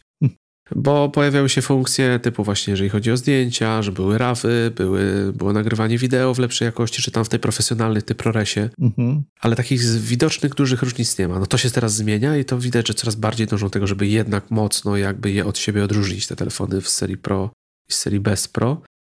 No i wychodzi im to. A jeszcze najgorsze, że w takim mini, gdzie był mniejszy ekran, to potrafiło na syntetycznym benchmarku działać szybciej. Tak, zgadza się, zgadza się. E, No jeżeli jesteśmy przy mini, to pożegnaliśmy się z iPhone'em mini, co według mnie trochę szkoda, trochę szkoda. To był fajny telefon, znam wiele osób, które z niego korzystały. Pozdrawiam tu Miłosza Bolechowskiego, który bardzo, bardzo zapłakał po tym, jak nie pojawił się nowy iPhone e, 15 mini, bo to jest całkiem urocze urządzenie. Ja, ja zawsze je postrzegałem jako urocze, małe urządzenie, gdzie rzeczywiście ktoś potrzebuje małego telefonu, nie spędza przy nim aż tak dużo czasu, na przykład jak my, bo tutaj z rozmowy da się wywnioskować, że jednak dużo czasu spędzamy ze swoimi iPhone'ami. Jednocześnie jest kompaktowy, zajmuje niewiele miejsca i to wciąż jest ta linia, gdzie on niewiele traci. To była taka fajna alternatywa yy, dla mnie osobiście, dla iPhone'a SE, gdzie dla mnie iPhone mini był takim prawdziwym SE. Mniejszy, poręczniejszy telefonik, który robił swoją robotę. Nie wiem, czy jakie były wasze odczucia, czy też mieliście znajomych, którzy w ogóle kupowali iPhone'a mini? u mnie część osób w zespole bardzo lubi te linie i, i tak jak zaczęły znikać, to kupili na hałdę, jak my to mawiamy. Natomiast słuchajcie, jeszcze wracając troszkę do, do, do tego układu, to już pomijając RAM, o którym żeśmy gdzieś tam mówili, bo rzeczywiście tu plotka krąży, Apple tego nie podkreśla, że będzie więcej RAMu, co na pewno się przełoży na to, że platforma będzie fajniejsza do korzystania. Ja o tym nie mówiłem w tym takim początkowym fragmencie, jak my mamy wewnętrznie w K7 takie rozwiązania, które dość mocno korzystają z Neural Engine. No i tutaj będzie dwa razy szybciej. Mhm. Tak a propos tego, co jeszcze potrafi czasem na tym iPhone'ie liczyć, chociaż to zapuszczam na iPadzie, bo właśnie dlatego, że nie można tego w tło wrzucić, a to potrafi liczyć na przykład 40 minut czy 50. Mamy trochę takich rzeczy do analizy, więc na przykład jak sobie jadę pociągiem i słucham podcastu, że nie będę patrzył na ekran, to sobie to zapuszczam i podcast gra, a to sobie liczy. No i tutaj, jeżeli to się jakkolwiek zbliży w ogóle do tych wartości, które Apple podaje, czyli powiedzmy z 50 minut na 25, to będzie bardzo istotny skok. No i dochodzimy do kwestii GPU. Ja bardzo, bardzo, bardzo, bardzo, bardzo liczę na to, że to wskazanie iPhone'a do gier to jest coś, co jest dla Apple'a dogodnym argumentem i paradoksalnie bardzo prostym argumentem na ten moment w linii rozwoju iPhone'a jako produktu. Że jesteśmy przygotowani na to, żeby te fajne gry, o czym jeszcze pewnie powiemy, portować na iPhone'a, ale tak naprawdę docelowo to nie są gry. Ja mam nadzieję, bo może się przejadę na tym pomyśle, ale naprawdę głęboko chcę w to wierzyć, że pewnego dnia, tak jak Apple dzisiaj mówi, i to gdzieś się w tych wywiadach, które były publikowane z zespołem inżynieryjnym Apple po prezentacji iPhone'a, pojawiało, że oni jak o tym mówią poza keynote, że iPhone chodzi z wyświetlaczami 4K, ale w domyśle na razie mówimy o grach. Więc ja mam taką głęboką nadzieję, że spełni się ten sen i kiedyś będziemy mogli podpiąć do tego iPhone'a monitor, co już jest możliwe, ale nie tylko zakładać, że tam będą gry, albo już dzisiaj aplikacje, które wspierają osobno zewnętrzny wyświetlacz, bo takie są nawet na iPhone'ie, aczkolwiek jest ich maluteńko, tylko na przykład pojawi nam się Stage Manager i będziemy mogli pracować na tym jak na komputerze. I w tym momencie iPhone Pro, gdyby to zróżnicowanie miało miejsce, będzie iPhone'em Pro, a iPhone będzie iPhone'em konsumenckim. Więc, więc to jest coś, co mam nadzieję, że, że pokazuje, że idziemy w tę stronę, zaczynamy dopiero nasycać tą bazę hardware'ową tego rodzaju konfiguracjami i mam nadzieję, że za 3-4 lata może to zobaczymy. Zobaczcie, jakie to jest przewrotne. Dosłownie w ostatnim odcinku rozmawialiśmy o tym, że to jest takie pewne marzenie. Nosić tego iPhone'a Pro w kieszeni, podłączyć go do ekranu i mieć swój komputer przy sobie. Nie minęły 2-3 tygodnie i widzimy już pierwszy krok i to, jest ten, i to na pewno jest pierwszy krok w tym kierunku.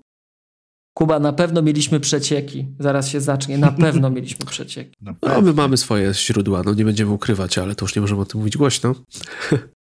A jeżeli chodzi o gry, no to też miało jak zwykle ostatnio często u Apple'a gry mają dosyć duży, dużo miejsca w ich prezentacjach, ale ja odniosłem takie wrażenie, że przez ostatnie lata było, mówiliśmy, że będziemy mieli tytuły AA, ciągle się pojawia, znaczy AAA, tak, 3A. Co roku jeden. Że pojawiły się, ciągle, ten, ciągle co roku mówiło się o Resident Evil, co jest ciekawe, bo to ta gra mało pasuje do, do, w ogóle do tego, jak Apple się prezentuje, bo wybrali sobie najgorszy horror, jaki można tak. wybrać. Ale tak mówili, że tu, że przygotowujemy, że będzie to low latency mode w macOSie. I wydaje mi się, że to było trochę, teraz sobie żartuję może, ale że nie, nie chcecie, ciągle nie chcecie, Mac za mało, iPad, Mac jest za mało, nie chcecie wchodzić na naszą platformę, no to bum, no to walimy wam z grubej rury. Jeżeli mówicie, że nie zarobicie na naszej platformie, no to okej, okay, macie tutaj iPhony.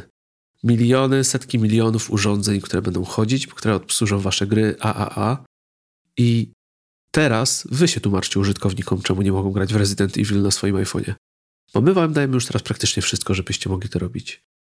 I wydaje mi się, że to idą w tym kierunku. Oni chcą, oni chcą w to wejść. Widać, że jest, jest blokada z drugiej strony, pewnie wynikająca z tego, że chodzi o to, że platforma nie jest zbyt popularna, ale idą w to mocno. Powiem, że ja nie wierzę w Apple. Wiesz, wiecie co? Spójrzcie na starsze keynote. Takie jeszcze ze Steve'em Jobsem, takie, takie, takie fajne. Tam się bardzo często pojawiały gry. Tam był John Carmack, przedstawiający nowe engine. I Apple zawsze chciało ten rynek y, growy jakoś tam zawłaszczyć, być na nim jakimś znaczącym graczem. Ale jakby historycznie no nie zawojowali tutaj świat. Więc ja doceniam, ja widzę, ale ja cały czas nie ufam. Fajnie przeportowali Porotona, chodzi to super, ale przeportowali go dzisiaj. Czy oni go będą wspierać za dwa lata? Ja nie wiem. Ostatnio zrezygnowali z OpenGL, tak? W gruncie rzeczy jeszcze pięć lat temu standard przemysłowy wszędzie. A teraz wszystkie gry, które działały z tym OpenGL-em, po prostu przestają działać na naszej platformie. Okej, okay, dla bezpieczeństwa super, dla wielkości, dla szybkości, same plusy, ale biorąc pod uwagę ekonomię powstawania gier, to jeżeli mamy grę, która została napisana, nie wiem, 6 lat temu, 7 lat temu, która dalej się tam sprzedaje za te 5 dolarów na Steamie i, i, i sobie chodzi, bo to jest jakiś klasyk, to tam, mimo że ona cały czas się sprzedaje, to tam nie ma tyle dużego wsparcia deweloperskiego, żeby tą grę uaktualniać razem z systemem. Ona została raz napisana, przez jakiś tam powiedzmy rok patchowana, doprowadzona do sytuacji takiej, że ona w miarę działa i koniec. Apple przyzwyczaiło nas do zmian, że wypadają pewne biblioteki, wypadają pewne funkcjonalności systemu. Nie ciągniemy za sobą tego wielkiego ogona, tak jak Microsoft. Owszem, jakieś tam emulacje y, Protona zmieniają to, ale ja posiedzę z boczku i jak grzecznie poczekam. Ja kibicuję, ale ja swoich pieniędzy w to na razie nie położę. Złamane serce wybrzmiało. ja bym się Remek do czerwca jeszcze z tobą zgodził, bo też zawsze to widziałem w ten sposób. My chcemy gry, my chcemy, żebyście przyszli, my wam dajemy wszystko, dajemy wam metal, ciągle nowe API, ale musicie wejść do nas na naszą platformę, na naszych warunkach i na, i na tych rozwiązaniach, które my wam dajemy. Ale po tym, jak po ostatnim DubDubie pojawił się Game Porting Toolkit, mhm. który jest praktycznie każdą grę w stanie uruchomić z Windowsa na Macu i możesz ty to zrobić, wziąć sobie tą grę z Windowsa, przepuścić przez to narzędzie, uruchomić i chodzi Diablo, chodzą najnowsze tytuły i to się wszystko uruchamia. Brakuje jeszcze tylko i wyłącznie mocy GPU w tej chwili. Jeżeli dają, to, to trochę, ja mam wrażenie, że to nawet nie jest tak po Apple'owemu, jakby to powiedzieć po, śmiesznie, żeby dali narzędzie, oni je dali je tak trochę z boczku, macie, popatrzcie, możecie, zapraszamy, platforma jest otwarta, wystarczy, że sobie to przeportujecie i to będzie działać. I jeżeli to z tym narzędziem działa tak dobrze, że każdy użytkownik może sobie to przeportować, to co zrobi deweloper, który sobie jeszcze sprawdzi błędy, to wszystko poprawia i może wyrzucić. Wydaje mi się, że tutaj właśnie ten A17 Pro to jest pierwszy krok do tego, że te maki rzeczywiście zaczną się nadawać do grania tak całkowicie, bo widzimy, że tam już ten ray tracing hardware'owy, to wszystko zaczyna tam rosnąć. I deweloperzy muszą się chyba skusić powoli, muszą po prostu, bo za chwilę olbrzymia platforma przejdzie im koło nosa, a Apple coraz bardziej otwiera ręce. Ja na początku zastanawiałem się, że to wszystko się nie rozbija o te różne negocjacje. Wiadomo, jak Apple podchodzi do tego, ile musi zyskać, ile musi urwać z każdej transakcji. A tu widać, że oni już dają wszystko, żeby tylko, żebyście oni wszyscy do nich przyszli, zaczynają pokazywać coraz większe tytuły i wszystkie kroki pokazują, że bardzo im na tym zależy. I wydaje mi się, że właśnie ten Game Porting Toolkit to jest rzecz, której ja bym się osobiście nie spodziewał, że oni to zrobią i że to będzie działać tak dobrze już w wersji 1.0. Moim zdaniem to jest kij i marchewka. Przez wiele lat Apple mówiło deweloperom: słuchajcie, jest metal, piszcie na to gry, mamy GPU, to działa fajnie. Bo ja wiem, że gry AAA, ale tak uczciwie, Apple jest jednym z największych, jeżeli nie jest tak, ja, tego nie śledzę, ale intuicyjnie chyba. podejrzewam, że iPhone jest największą platformą gamingową na planecie. Na tym są największe pieniądze, na tym się najwięcej gra, gdybyśmy zmierzyli czas, który ludzkość skumulowany poświęca na granie, to będzie iPhone. To nie będzie PC, to nie będzie PlayStation czy Xbox, to będzie iPhone. Tylko, że większość tych gier była taka, nazwijmy to, to się ładnie mówi, casualowa. Mhm. Candy Crush, Saga, tego typu rzeczy. I w tym momencie Apple przychodzi i zaczyna wywierać presję środowiskową na deweloperów.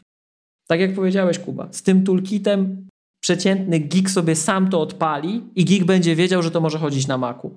Więc tak jak to Valve pokazało Steama, dobrze kojarzę, bo tak. ja w ogóle nie gram, ale to Valve odpowiada za Steama. Tak jak Valve pokazało, że można coś, co byście, słuchajcie, jeszcze ileś lat temu w myśl słynnego żartu, nigdy się nie starzejącego, desktopowy Linux, jakbyście komuś powiedzieli, że Linux może się w jakikolwiek domowy sposób zakorzenić, to by was zabili śmiechem w ogóle. Idźcie stąd, o czym wy mówicie, to są brednie. Okazało się, że Linux może być stabilną platformą dla gier. Dla Apple już nie zostało żadnej wymówki. Skoro Linux nawet może, to jak my nie możemy? Więc to, czym tak naprawdę jest ten, ten game porting toolkit, o ile ja dobrze rozumiem, to jest po prostu mapowanie na metal DirectXa.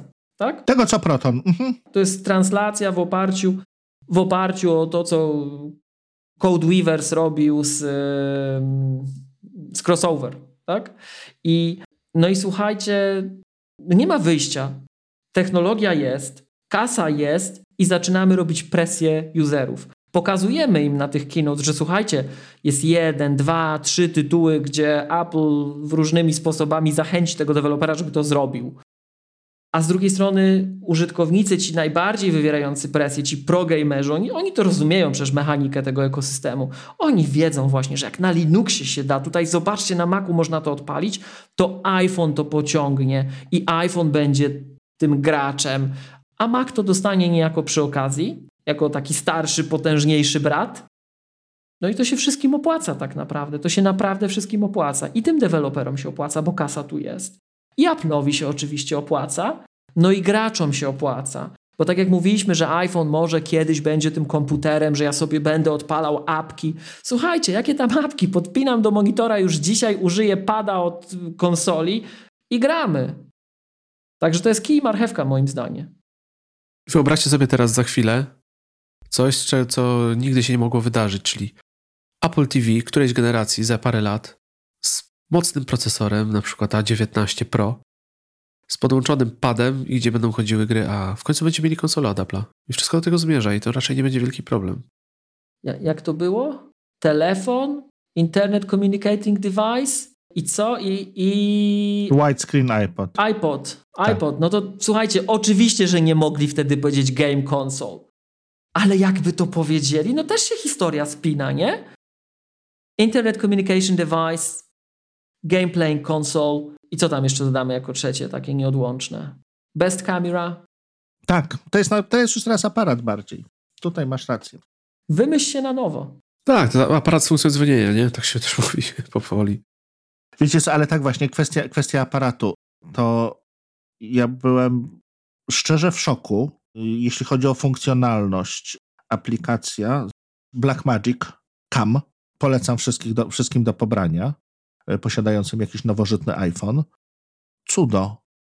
Nagrywasz, czy soft napisany przez jed, twórców jednego z, jednych z lepszych linii kamer filmowych, ale to ma dodatkową funkcjonalność, że to, co nagrywasz, w czasie rzeczywistym może wrzucać na chmurę dla Vinci Resolve i ktoś inny może to już składać, nawet na iPadzie. No, nie ma takich kamer, które by streamowały od razu do chmury samych z siebie. Tak? Jest to wielkie urządzenie, a to mamy w kieszeni. W kieszeni. I mamy nowe, lepsze Wi-Fi w iPhone'ach. Tak. Też prawda, też prawda. Słuchajcie, został nam ten aparat do omówienia, ale myślę, że nie wiem, czy jest sens rozmawiać o nim, póki nie zobaczymy tego, jakie będą efekty.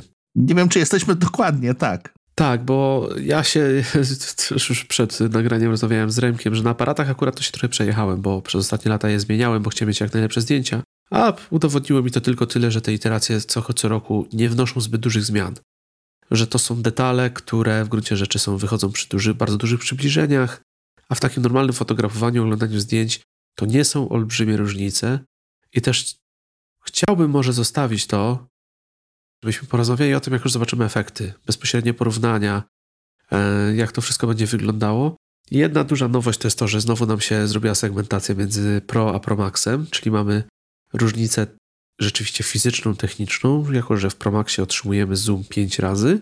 I tutaj jedna z rzeczy, która mnie w sumie zaciekawiła i zaniepokoiła, to to, że jeżeli mamy zoom 5 razy, to tracimy, wydaje mi się, zoom 3 razy, ale nie tak. wiem, czy teraz nie polecę głupot. Nie polecisz. I to według mnie jest pewna wada, bo zoom 5 razy jest jednak bardzo długi. To jest 120 mm, tak, na obiektywie.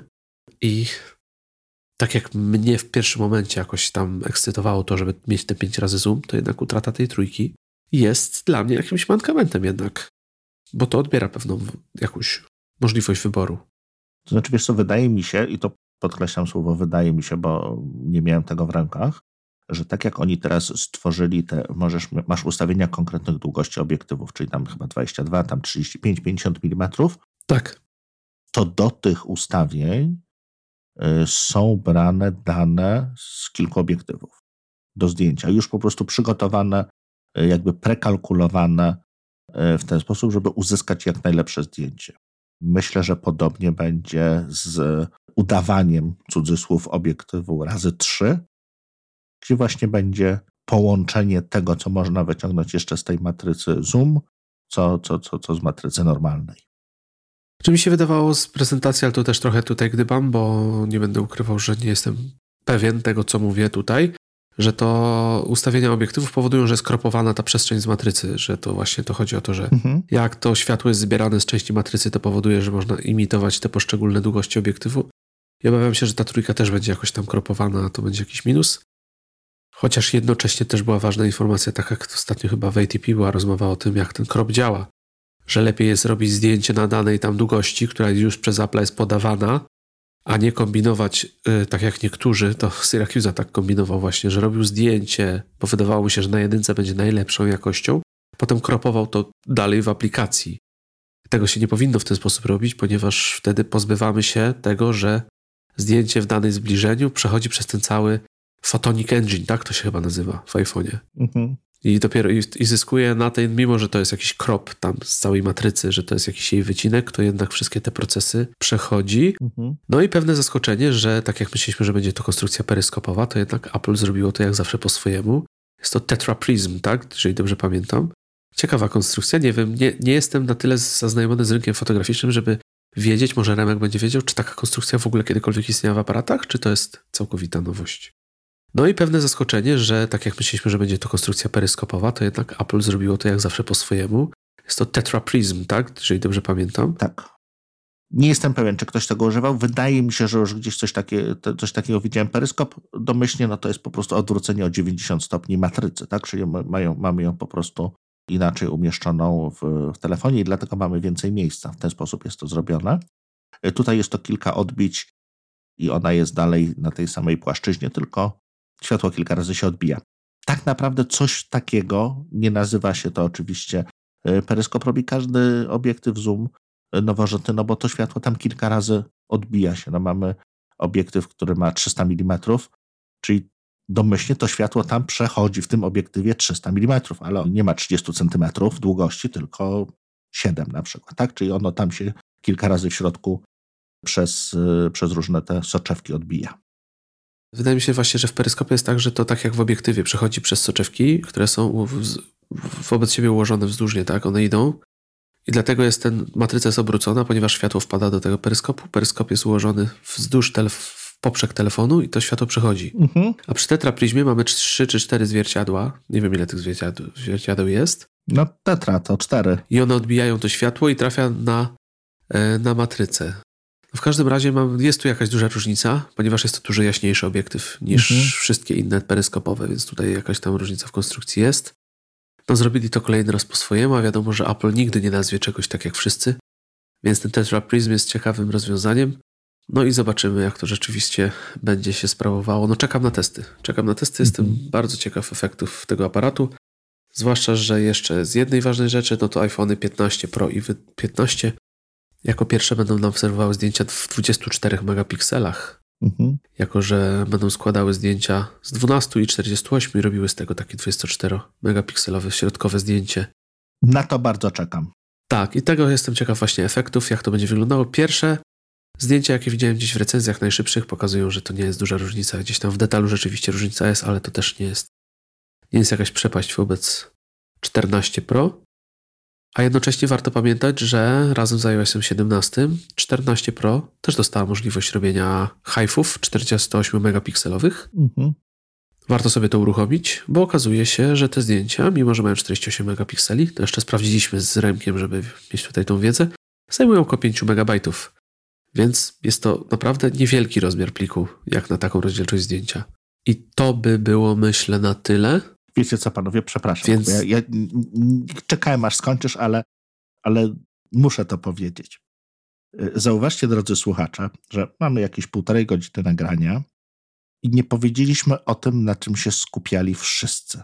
Czyli dla nas, jaką ma to dla nas wagę. Ja tu czekam. tu czeka, Ja tu czekam. Nie, nie, nie, nie, nie. Ja wiem, do czego zmierzasz. Ja mam tu zapisane, czekam. Tak. Nie jest źle. Nie bo- jest źle. ale, Remek, ja ale, ale słuchaj, temat. ile było kwestii, które dla nas były w gruncie rzeczy ważniejsze, żeby wspomnieć, niż to, czym wszyscy się od właściwie roku zajmują. No to powiedz.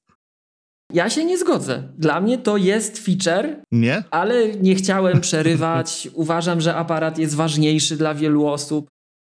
Ja myślę, że, że dla większości naszych, mm, może naszych słuchaczy może nie, ale dla większości użytkowników aparat jest najistotniejszy. Mhm. Trochę się nie zgodzę i to też z tym czekałem, z tym co powiedział Kuba, że iPhone 15 jest nieciekawy. Moim zdaniem iPhone'a 15 będzie sprzedawał Dynamic Island. I jak wszedł iPhone 14 Pro i 14 Pro Max, Mhm. to osoby z mojego otoczenia, które są Apple'owe, ale są nietechniczne, to co chciały zobaczyć na tym urządzeniu, to jest Dynamic Island. To kojarzyły z przekazu marketingowego, to im się wydawało, że to jest fajne, że wszyscy chcą to mieć, że to widać, że to jest nowy iPhone, więc jak teraz 15 to dostała, to większość ludzi, którzy używają tego, żeby używać, żeby mieć, jakby to powiedzieć, pozostawać w dyskusji z innymi użytkownikami Mhm. w swoim otoczeniu, będą chcieli to mieć. To jest troszkę. Dobrze, jest Miłoszu, przepraszam. No, Jedno pytanie. Przepraszam, przepraszam. no, no, no. Czy według ciebie Dynamic Island to jest nowa funkcjonalność, no, którą zobaczyliśmy rok temu, tak? Aha. Y, Nowa jakość? Czy to jest, jakby to powiedzieć, y, z pewnej niedoskonałości? Tak, nie jesteśmy w stanie na razie zrobić obiektywów, czujników, które schowamy pod ekranem. Musimy więc zrobić jakąś obrzydliwą, czarną dziurę. Paskudną. Zróbmy z tego, z tej paskudy coś pięknego. Czyli, czyli wiesz, chodzi mi o to, że za, nie wiem, 4 lata, 5 lat, kiedy na tyle technologia się posunie naprzód, że będziemy w stanie schować y, te czujniki pod ekranem, to Dynamic Island przestanie istnieć? Wydaje mi się, że tak, więc jest to jakaś taka moda? Powiem ci tak, jak powiedziałeś mnie i Kubie, tylko No. troszkę to zmieniając, dostosowując do sytuacji. Obydwa Remki mają rację. Z jednej strony, tak, to było rozegranie sytuacji z hardwarem, Mhm. ale marketingowo zostało to ograne genialnie Genialne. i Tak. to ma jedną konsekwencję w długim okresie. To dodało nowy rodzaj modelu interakcji w iOSie. Masz element ekranu i to jest tak naprawdę ważne i tego nie miał Notch. Mhm. Masz element środowiska rysowany na ekranie na razie w ramach takiej gry ogrywającej sprytnie tą cechę sprzętową, Mhm. e, który sprawia, że masz sposób komunikowania aplikacji chodzących w tle, niezależnie od tego, co jest na ekranie. Mhm. To jest taki troszeczkę podgląd notyfikacji, powiadomień z Maca na Twoim iPhone. I teraz Mhm. z jednej strony masz rację, ten jeden remek ma rację, że to jest niedoskonałość sprzętowa i ona zniknie. Także nie będzie tak, że w, w którymś tam iPhone'ie od pewnego momentu my będziemy mieli, mówiąc brutalnie, taką warstwę nieżywą ekranu, wokół której te zdjęcia, filmy czy PDF-y, które oglądamy na ekranie urządzenia, no, przechodzą. Tak? Ale z drugiej strony sam koncept nie zginie. Jestem przekonany, że Apple go będzie software'owo wspierał. Czyli nawet jak nie będzie musiał tego wypełniać tą czernią, to te powiadomienia, na przykład jak czekasz, aż ci Mhm. Uber przyjedzie, czy przywiezie ci ktoś jedzenie w jakiejś aplikacji, czy coś takiego, to zostanie i to będzie wspierane. Więc ja na to patrzę, ja jako użytkownik na co dzień jestem bardzo pozytywnie zdziwiony tym, jak z tego mocno korzystam. Właśnie w takich sytuacjach, jak powiedziałem że coś się wykonało, że mi się airdrop kilkudziesięciogigabajtowy czy kilkuset gigowy przesłał, bo ładnie wygląda i się podświetla, nieważne co bym robił. Mhm. Że ta taksówka przyjechała, że jedzenie dowieźli, że to czy tamto. I to zostanie w systemie, niezależnie od tego, jakiego będziesz miał iPhone'a, a to był pretekst, żeby to wprowadzić w tym momencie i pomóc jeszcze dodatkowo podnieść percepcyjną wa wartość tego, tej linii Pro mhm. o rok wcześniej dla, dla, dla pewnego grona użytkowników, którzy byli skłonni zapłacić więcej. Więc teraz ta reszta to dostanie i na pewno to doceni. To, to ten pierwszy remek. Mhm. A drugi remek, ja trochę żartuję, że to jest sprzętowe emoji. Tak jak część aktualizacji iOS-a ludzie wykonują dla nowych emoji, tak jestem przekonany, że osoby, które będą tak on the brink, tak na, na skraju, że w zasadzie to już nie wiem, no już może bym chciał tego iPhone'a wymienić, bo stary już jest trochę sfatygowany, już ma kilka lat, ale może nie i szuk sam siebie próbuje przekonać, co on ma fajnego. I teraz pewnie będę złośliwy, e, posłużę się dyskryminacją ze względu na wiek, czyli reprezentowaną przez modny termin ageismem, bo przecież musimy po polsku ładnie wszystko nazywać. Więc jako stary dziad posługujący się ageismem, który właśnie już spogląda w kierunku cukru i nadciśnienia, jak słyszeliście wcześniej, przypuszczam, że będzie tendencja taka, że im młodszy użytkownik, tym częściej będzie to dla niego istotne, Mhm. Istotny element odróżniający, taki fajny, że to jest fajne, że on będzie na to zwracał uwagę, ale jako ten stary dziad z drugiej strony podpowiem, że słuchajcie, ten model interakcji, który jest sprzętowo póki co związany z tym, no bo umówmy się, kupisz iPhone'a 15, to to będziesz miał, a dostaniesz nowego iOS-a i będziesz tego używał na iPhone'ie, nie wiem, 12, to nie będziesz tego miał. Mhm. To jest coś, co sprawia, że używanie iPhone'a od strony software'owej jest fajniejsze. I właśnie to, o czym mówisz, y, tu wracamy trochę do tego, od czego zaczęliśmy, czyli sprzedają te nowości, które wyróżniają, że to jest nowe, nowy sprzęt. Mhm. Jest ten Dynamic Island, w tym iPhone 15 ludzie będą tego chcieli, bo to jest też coś, co daje im takie bardzo namacalne doświadczenie, bo to palić licho te nowości, które są gdzieś zaszyte w systemie, to, że będzie plik miał 24 megapiksele, a nie 12 megapikseli, bo tego na pierwszy rzut oka nie widać. Cieszy najbardziej według mnie to, że wiesz, mam nowy telefon, mam ten Dynamic Island i jeżeli on tam sobie się rozjedzie, zjedzie, pokaże to powiadomienie, to będzie cieszyło najbardziej, bo to jest rzecz na pierwszy rzut oka. A to, co mnie najbardziej cieszy, że jednak ten Dynamic Island trafił do iPhone'a 15, jest to, że tych iPhone'ów się sprzeda dużo, że ten wolumen wzrośnie urządzeń, które ten Dynamic Island ma, a to spowoduje jedną rzecz, że deweloperzy na, zaczną w końcu bardziej skorzystać z tego że to zacznie rosnąć, bo to jest cały czas bardzo niewykorzystany potencjał.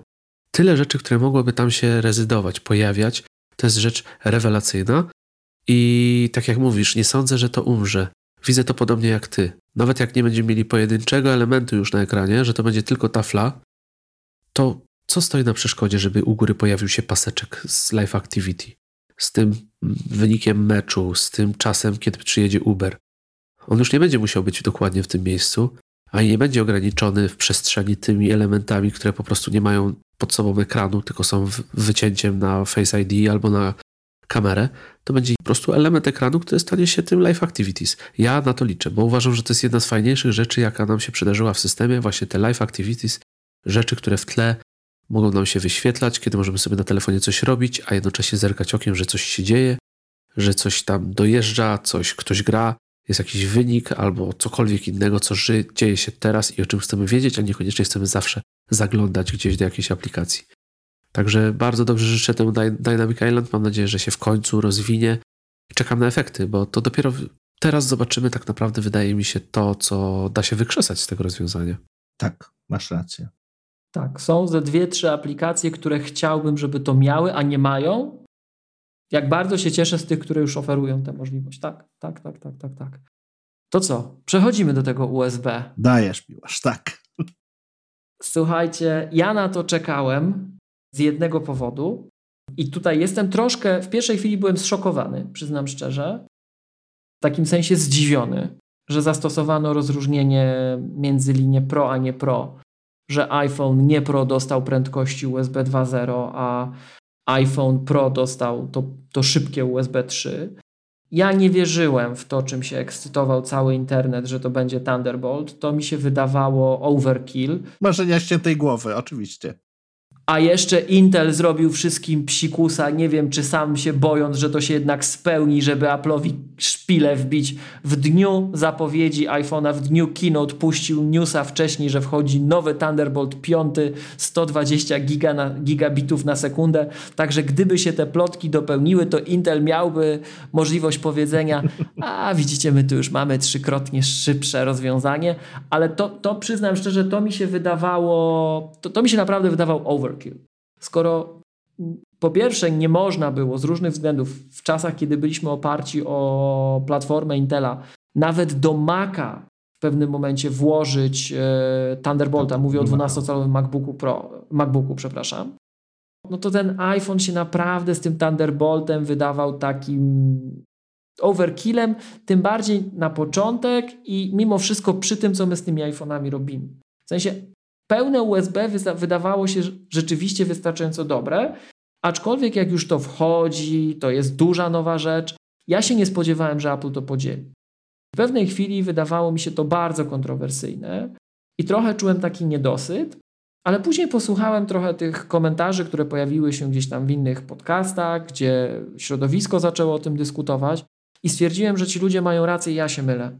Że to rzeczywiście trochę tak jak chwilę wcześniej z tym Dynamic Island, dla większości ludzi to naprawdę będzie po prostu wygodny interfejs ładowania. Oni robią backup do iClouda albo w ogóle go nie robią i oni tego nie zobaczą. Będą zachwyceni tym, że mogą sobie coś zgrać na pendrive'a, a że to mogłoby być szybsze, to te osoby nietechniczne po prostu pewnie uznają, że to tak jest. Natomiast USB 3 no to będzie istotny, istotny skok w takiej uniwersalności, elastyczności urządzenia. Ja bardziej zawsze o tym myślę platformy. I dla mnie w końcu, wreszcie nie będę musiał godzin czekać na backup mojego iPhone'a. Bo w tej chwili, jak robiłem jakiś update iOS-a i czy upgrade iOS-a, i naprawdę czekałem godziny, godziny na zbackupowanie się tego. To jeżeli wcześniej czekałem powiedzmy, nie wiem, 3 godziny, a teraz będę czekał 15 minut, to choćby za ten postęp zapłacę te pieniądze. Count me in. Count me in, weźcie te pieniądze, ja to chętnie odzyskam, bo siedziałem tu przykuty do tego komputera z tym telefonem i nie mogłem nic zrobić. Także E, to jest coś, co mnie w takim bardzo trywialnym, brutalnym przypadku właśnie robienia backupu, nie w chmurze, tylko na urządzenie, na Maca, to mi zmieni życie, to mi podniesie komfort życia jednym strzałem, ale też przy przerzucaniu danych. Wydaje mi się, że mówiłem to w Magatce, nie mówiłem tego tutaj. Dwa miesiące temu miałem okazję taką wakacyjną wycieczkę odbywać i pamiętam, że zbierałem szczeny z podłogi wszystkich moich współtowarzyszy podróży gdy w pociągu podłączyłem do iPhone'a Kindla i sobie e-booki zgrałem. Na iPhone'ie 14 Pro Max. I wszystkim szczeny opadły. Co ja zrobiłem? Że jak ja nie ściągam gdzieś przez Wi-Fi, nie wiadomo skąd, najlepiej wysyłając przez usługę Amazona. No ja nie wysyłam przez usługi, jak nie muszę. Ja jestem paranoikiem. Ja sobie kabelkiem moją własną kopię zgram. I przecież to można było robić, tylko potrzebna była przejściówka. I nikt tego nie robił. Ludzie w ogóle nawet nie rozumieli, że to się da zrobić. To teraz to będzie, to otworzy ludziom głowy, a tym, którzy rzeczywiście to przez lata wykorzystywali, i, i, i szlak ich trafiał, mówiąc brutalnie, że tego e-booka to sobie przerzucisz, ale jak masz zgrać duże wideo, albo zrobić backup, albo jakikolwiek inny duży plik, yy, no bo ej, teraz będzie można iPhone'a bez cudowania w końcu traktować jako pendrive'a. Wcześniej się dało, ale pendrive'a, który miał terabajt i leciał po USB 2.0. No umówmy się, to bolało. I wymagał kamera connection kit. Tak, z zasilaczem jeszcze wpiętym, nie? Tak. A teraz nie dość, że tego zasilania, tego całego cyrku nie będzie, e, nie będę musiał patrzeć w tym pociągu, czy tu gdzieś gniazdko jest, to jeszcze, ale to może zaraz zaczniecie się śmiać, bo już część ludzi mnie wyśmiała, będę mógł używać iPhone'a jako powerbanka do słuchawek czy do zegarka. Mhm. Zgadza się, tak. Bo to rzeczywiście się przydaje. Akurat w przypadku tych, wiecie, akcesoriów o niskim poborze energii, to naprawdę ma sens. Ale nawet jest też opcja taka, że jesteś w stanie naładować inny iPhone, więc jeżeli ty rzeczywiście jesteś naładowany pod korek i przychodzi do ciebie jakaś biedna dusza, której, której już na czerwono się świeci i ma 2%, to jesteś w stanie trochę tego soczku przelać.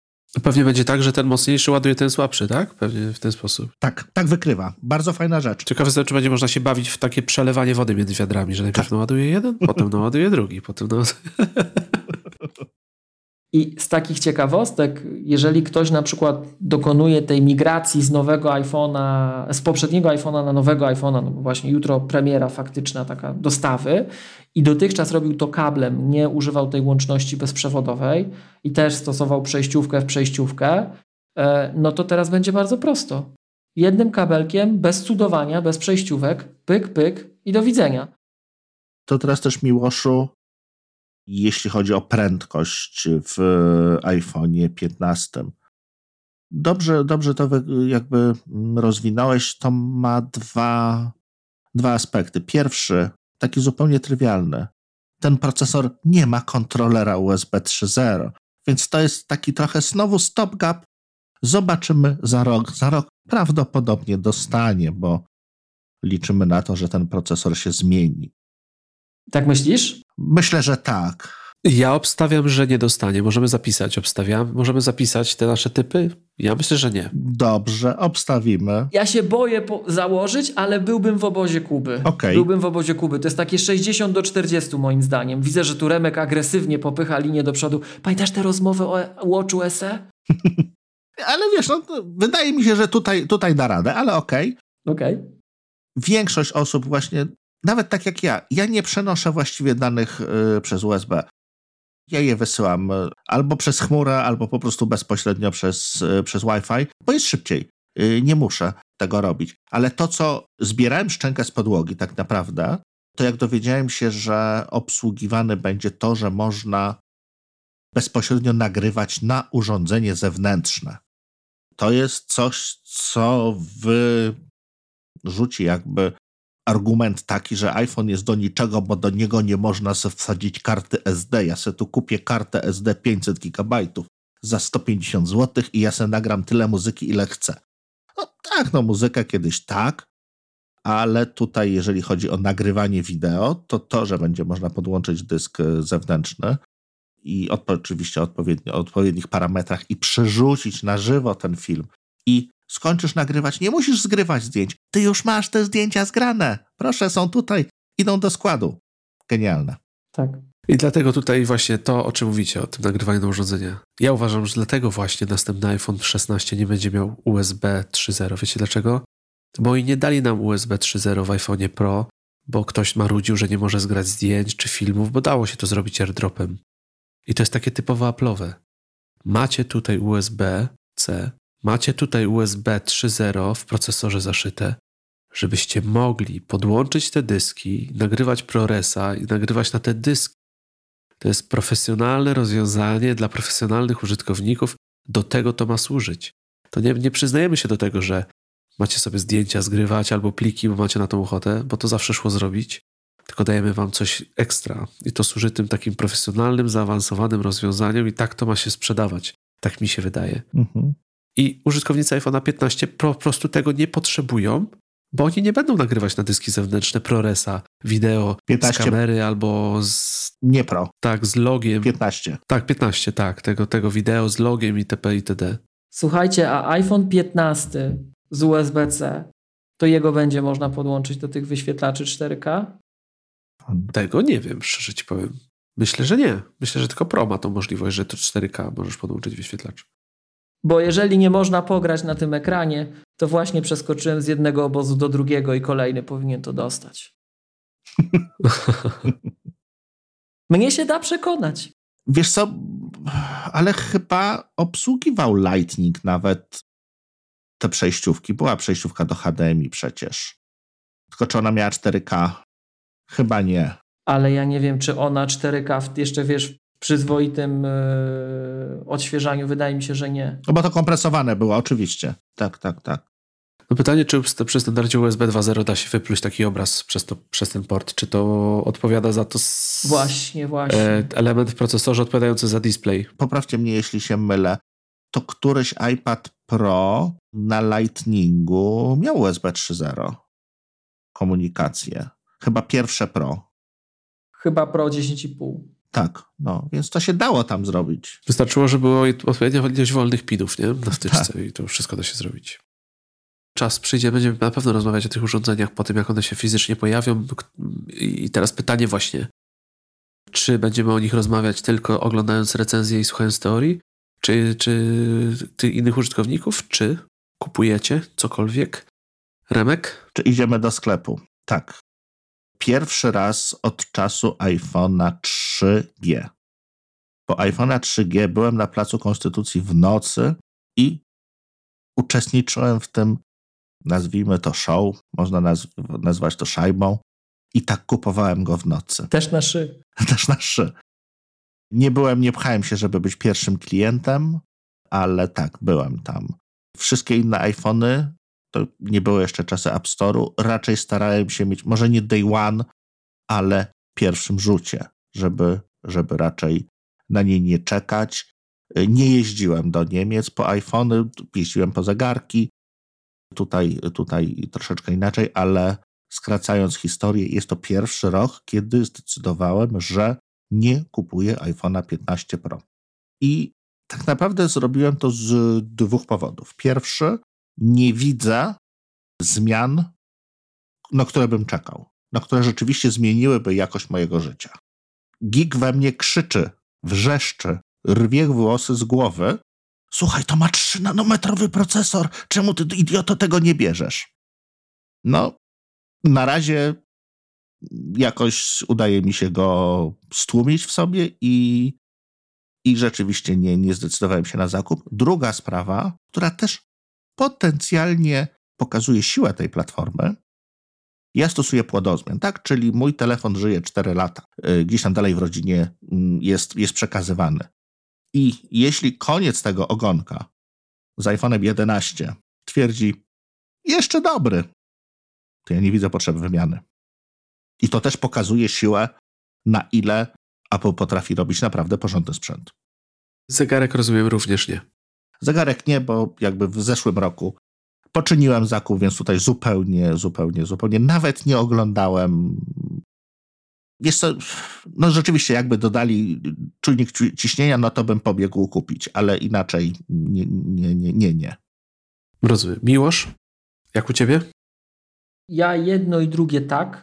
Nie wiem, czy pierwszego dnia, bo tutaj z różnych takich względów organizacyjnych może wyjść, że niestety ja nie dostanę pierwszej sztuki, która przyjedzie takiej jak chcę, ale myślę, że jedno i drugie tak. Co do iPhone'a wiem jaki model mnie interesuje, to będzie oczywiście 15 Pro Max 1 terabajtowy. Natomiast złocze to jak co roku coś, co się wylosuje, że tak powiem. Będę chciał mieć ten nowy model, żeby zobaczyć, jak się nowy układ zachowuje ale nie, nie mam wybranej konkretnej takiej na twardo konfiguracji, a w międzyczasie sprawdziłem to USB-C i wracam do pierwszego obozu. Remek miał rację w tym domniemaniu.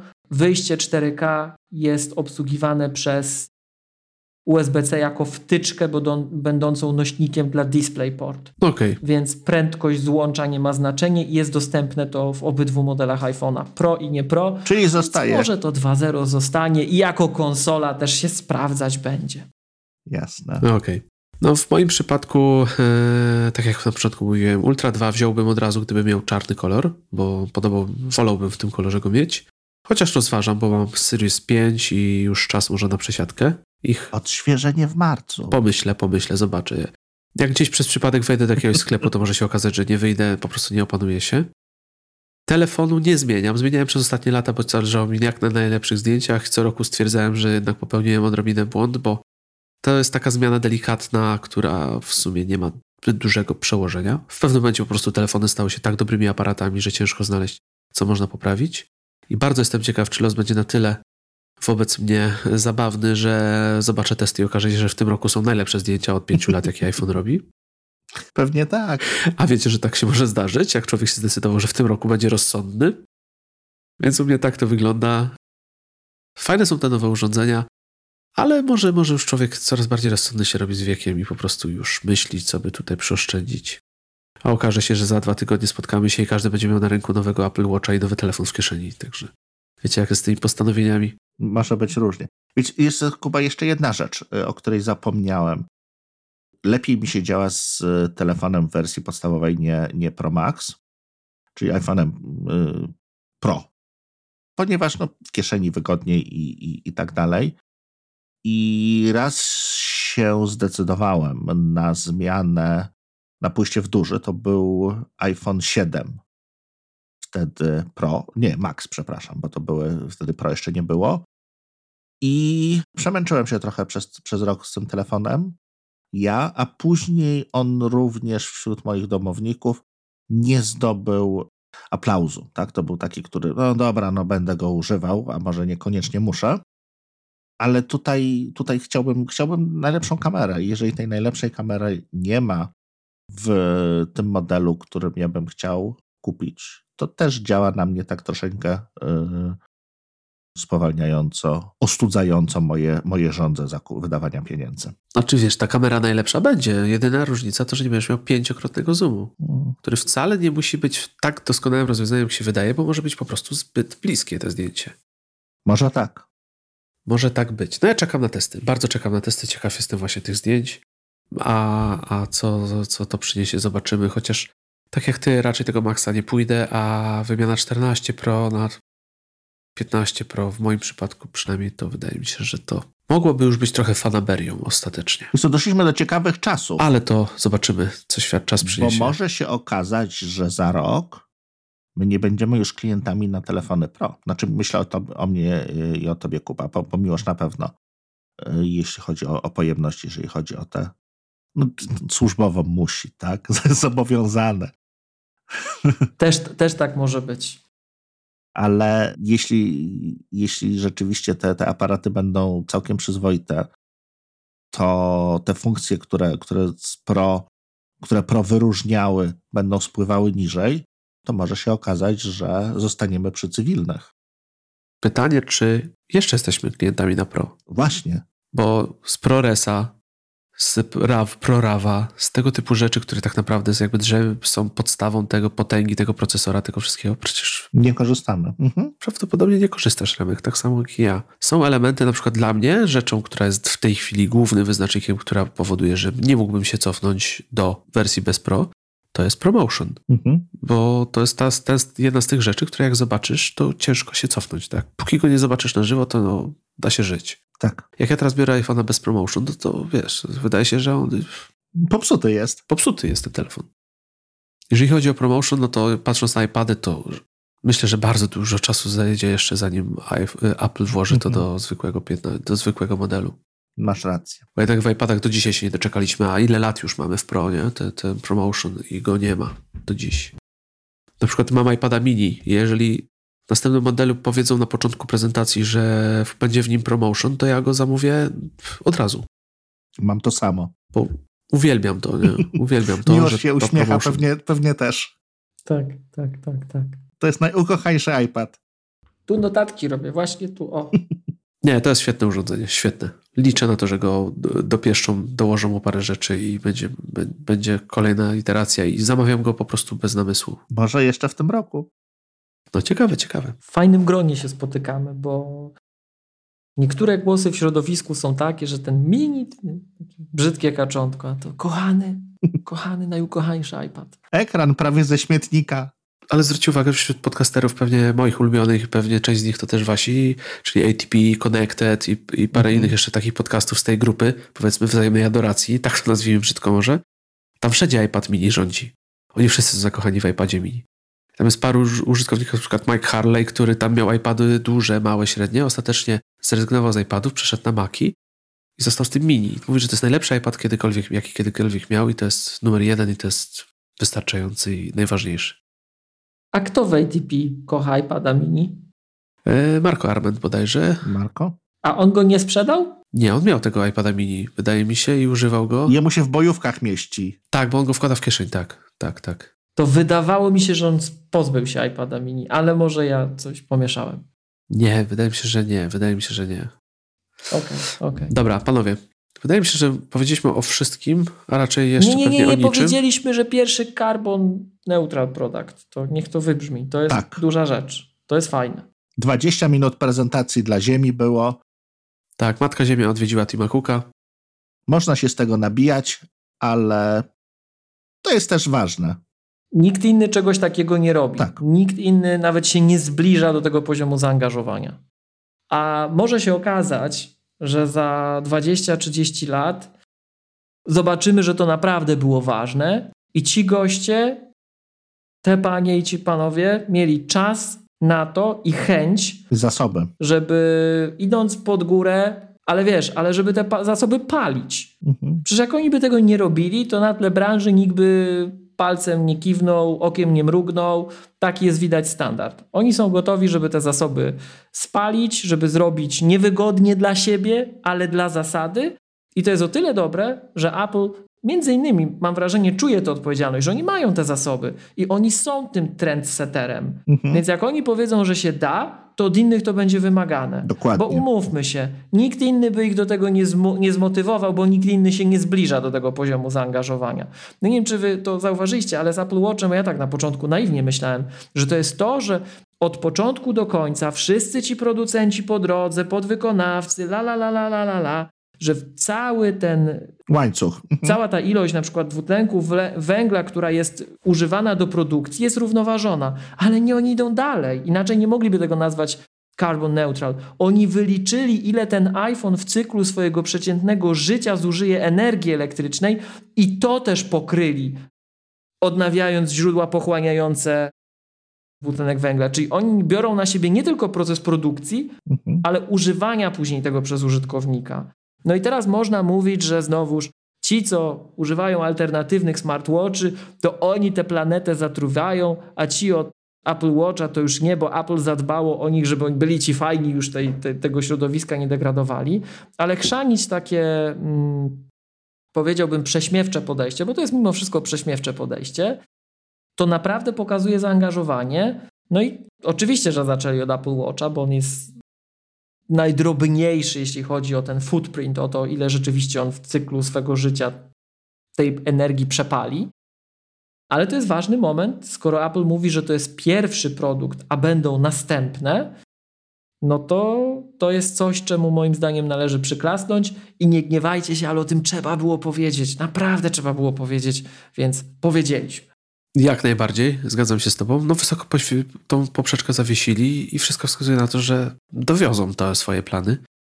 I to, że te zegarki są carbon neutral, no wiesz, ja nawet nie wiedziałbym, jak się za to zabrać. Oni to zrobili. I to jest, i to jest pewien wyczyn. I tak jak mówisz, to będzie miało przełożenie na branżę, bo po prostu trochę nie będzie wypadać, że Apple zrobiło, a my co? No to chociaż niech te nasze produkty są 20%, 30%, ale niech jakieś są te carbon neutral. Więc oni wyznaczają trendy i im się naprawdę widać chce. Więc to jest to, co, co wniesie, wydaje mi się, dużo dobrego. To we mnie taki mały diabełek powie teraz, ciekawe kiedy Mac Pro. E, Do 2030 ponoć wszystkie produkty takie mają być, tak? I już złośliwcy zauważyli, może Maca Pro nie będzie. Chyba będzie łatwiej zrezygnować z produktu niż wyliczyć. I zrównoważyć wydatek w całym cyklu użycia Tak. produktu, nie? Tak. Jeszcze jak ktoś tego jako serwer używa. No z tym jego zasilaczem to nie będzie proste zadanie, ale kto wie, kto wie. Słuchajcie, to teraz chyba mamy już nie wszystko, o czym chcieliśmy powiedzieć. To, że ominęliśmy pewne kwestie, o których była mowa w trakcie prezentacji, to jest świadomy wybór. W niektórych, niektórych rzeczach po prostu nie chcieliśmy dzisiaj mówić. Na pewno wrócimy jeszcze do tych produktów. I na dziś dziękujemy Wam za uwagę. Zapraszamy do kolejnego odcinka. Słuchajcie, śledźcie profil Przerwy Technicznej na Mastodonie, śledźcie nasze profile. Tam się najszybciej dowiecie o nowych odcinkach. I na dzisiaj dziękujemy. A spotkali się dzisiaj z w Waszych słuchawkach z Wami Kuba Baran. Miłosz Staszewski z K7, cześć. I Remek Rychlewski. Do usłyszenia. Do usłyszenia. Dzięki. Na razie, trzymajcie się. No pytanie, czy my już, już, już, znaczy, czy, Wiecie co, ja mam 10% baterii i możemy powoli kończyć. Albo będę musiał skoczyć po zasilacz. nie, myślę, że będziemy powoli kończyć. Dobrze, no i wyszło dwie godziny.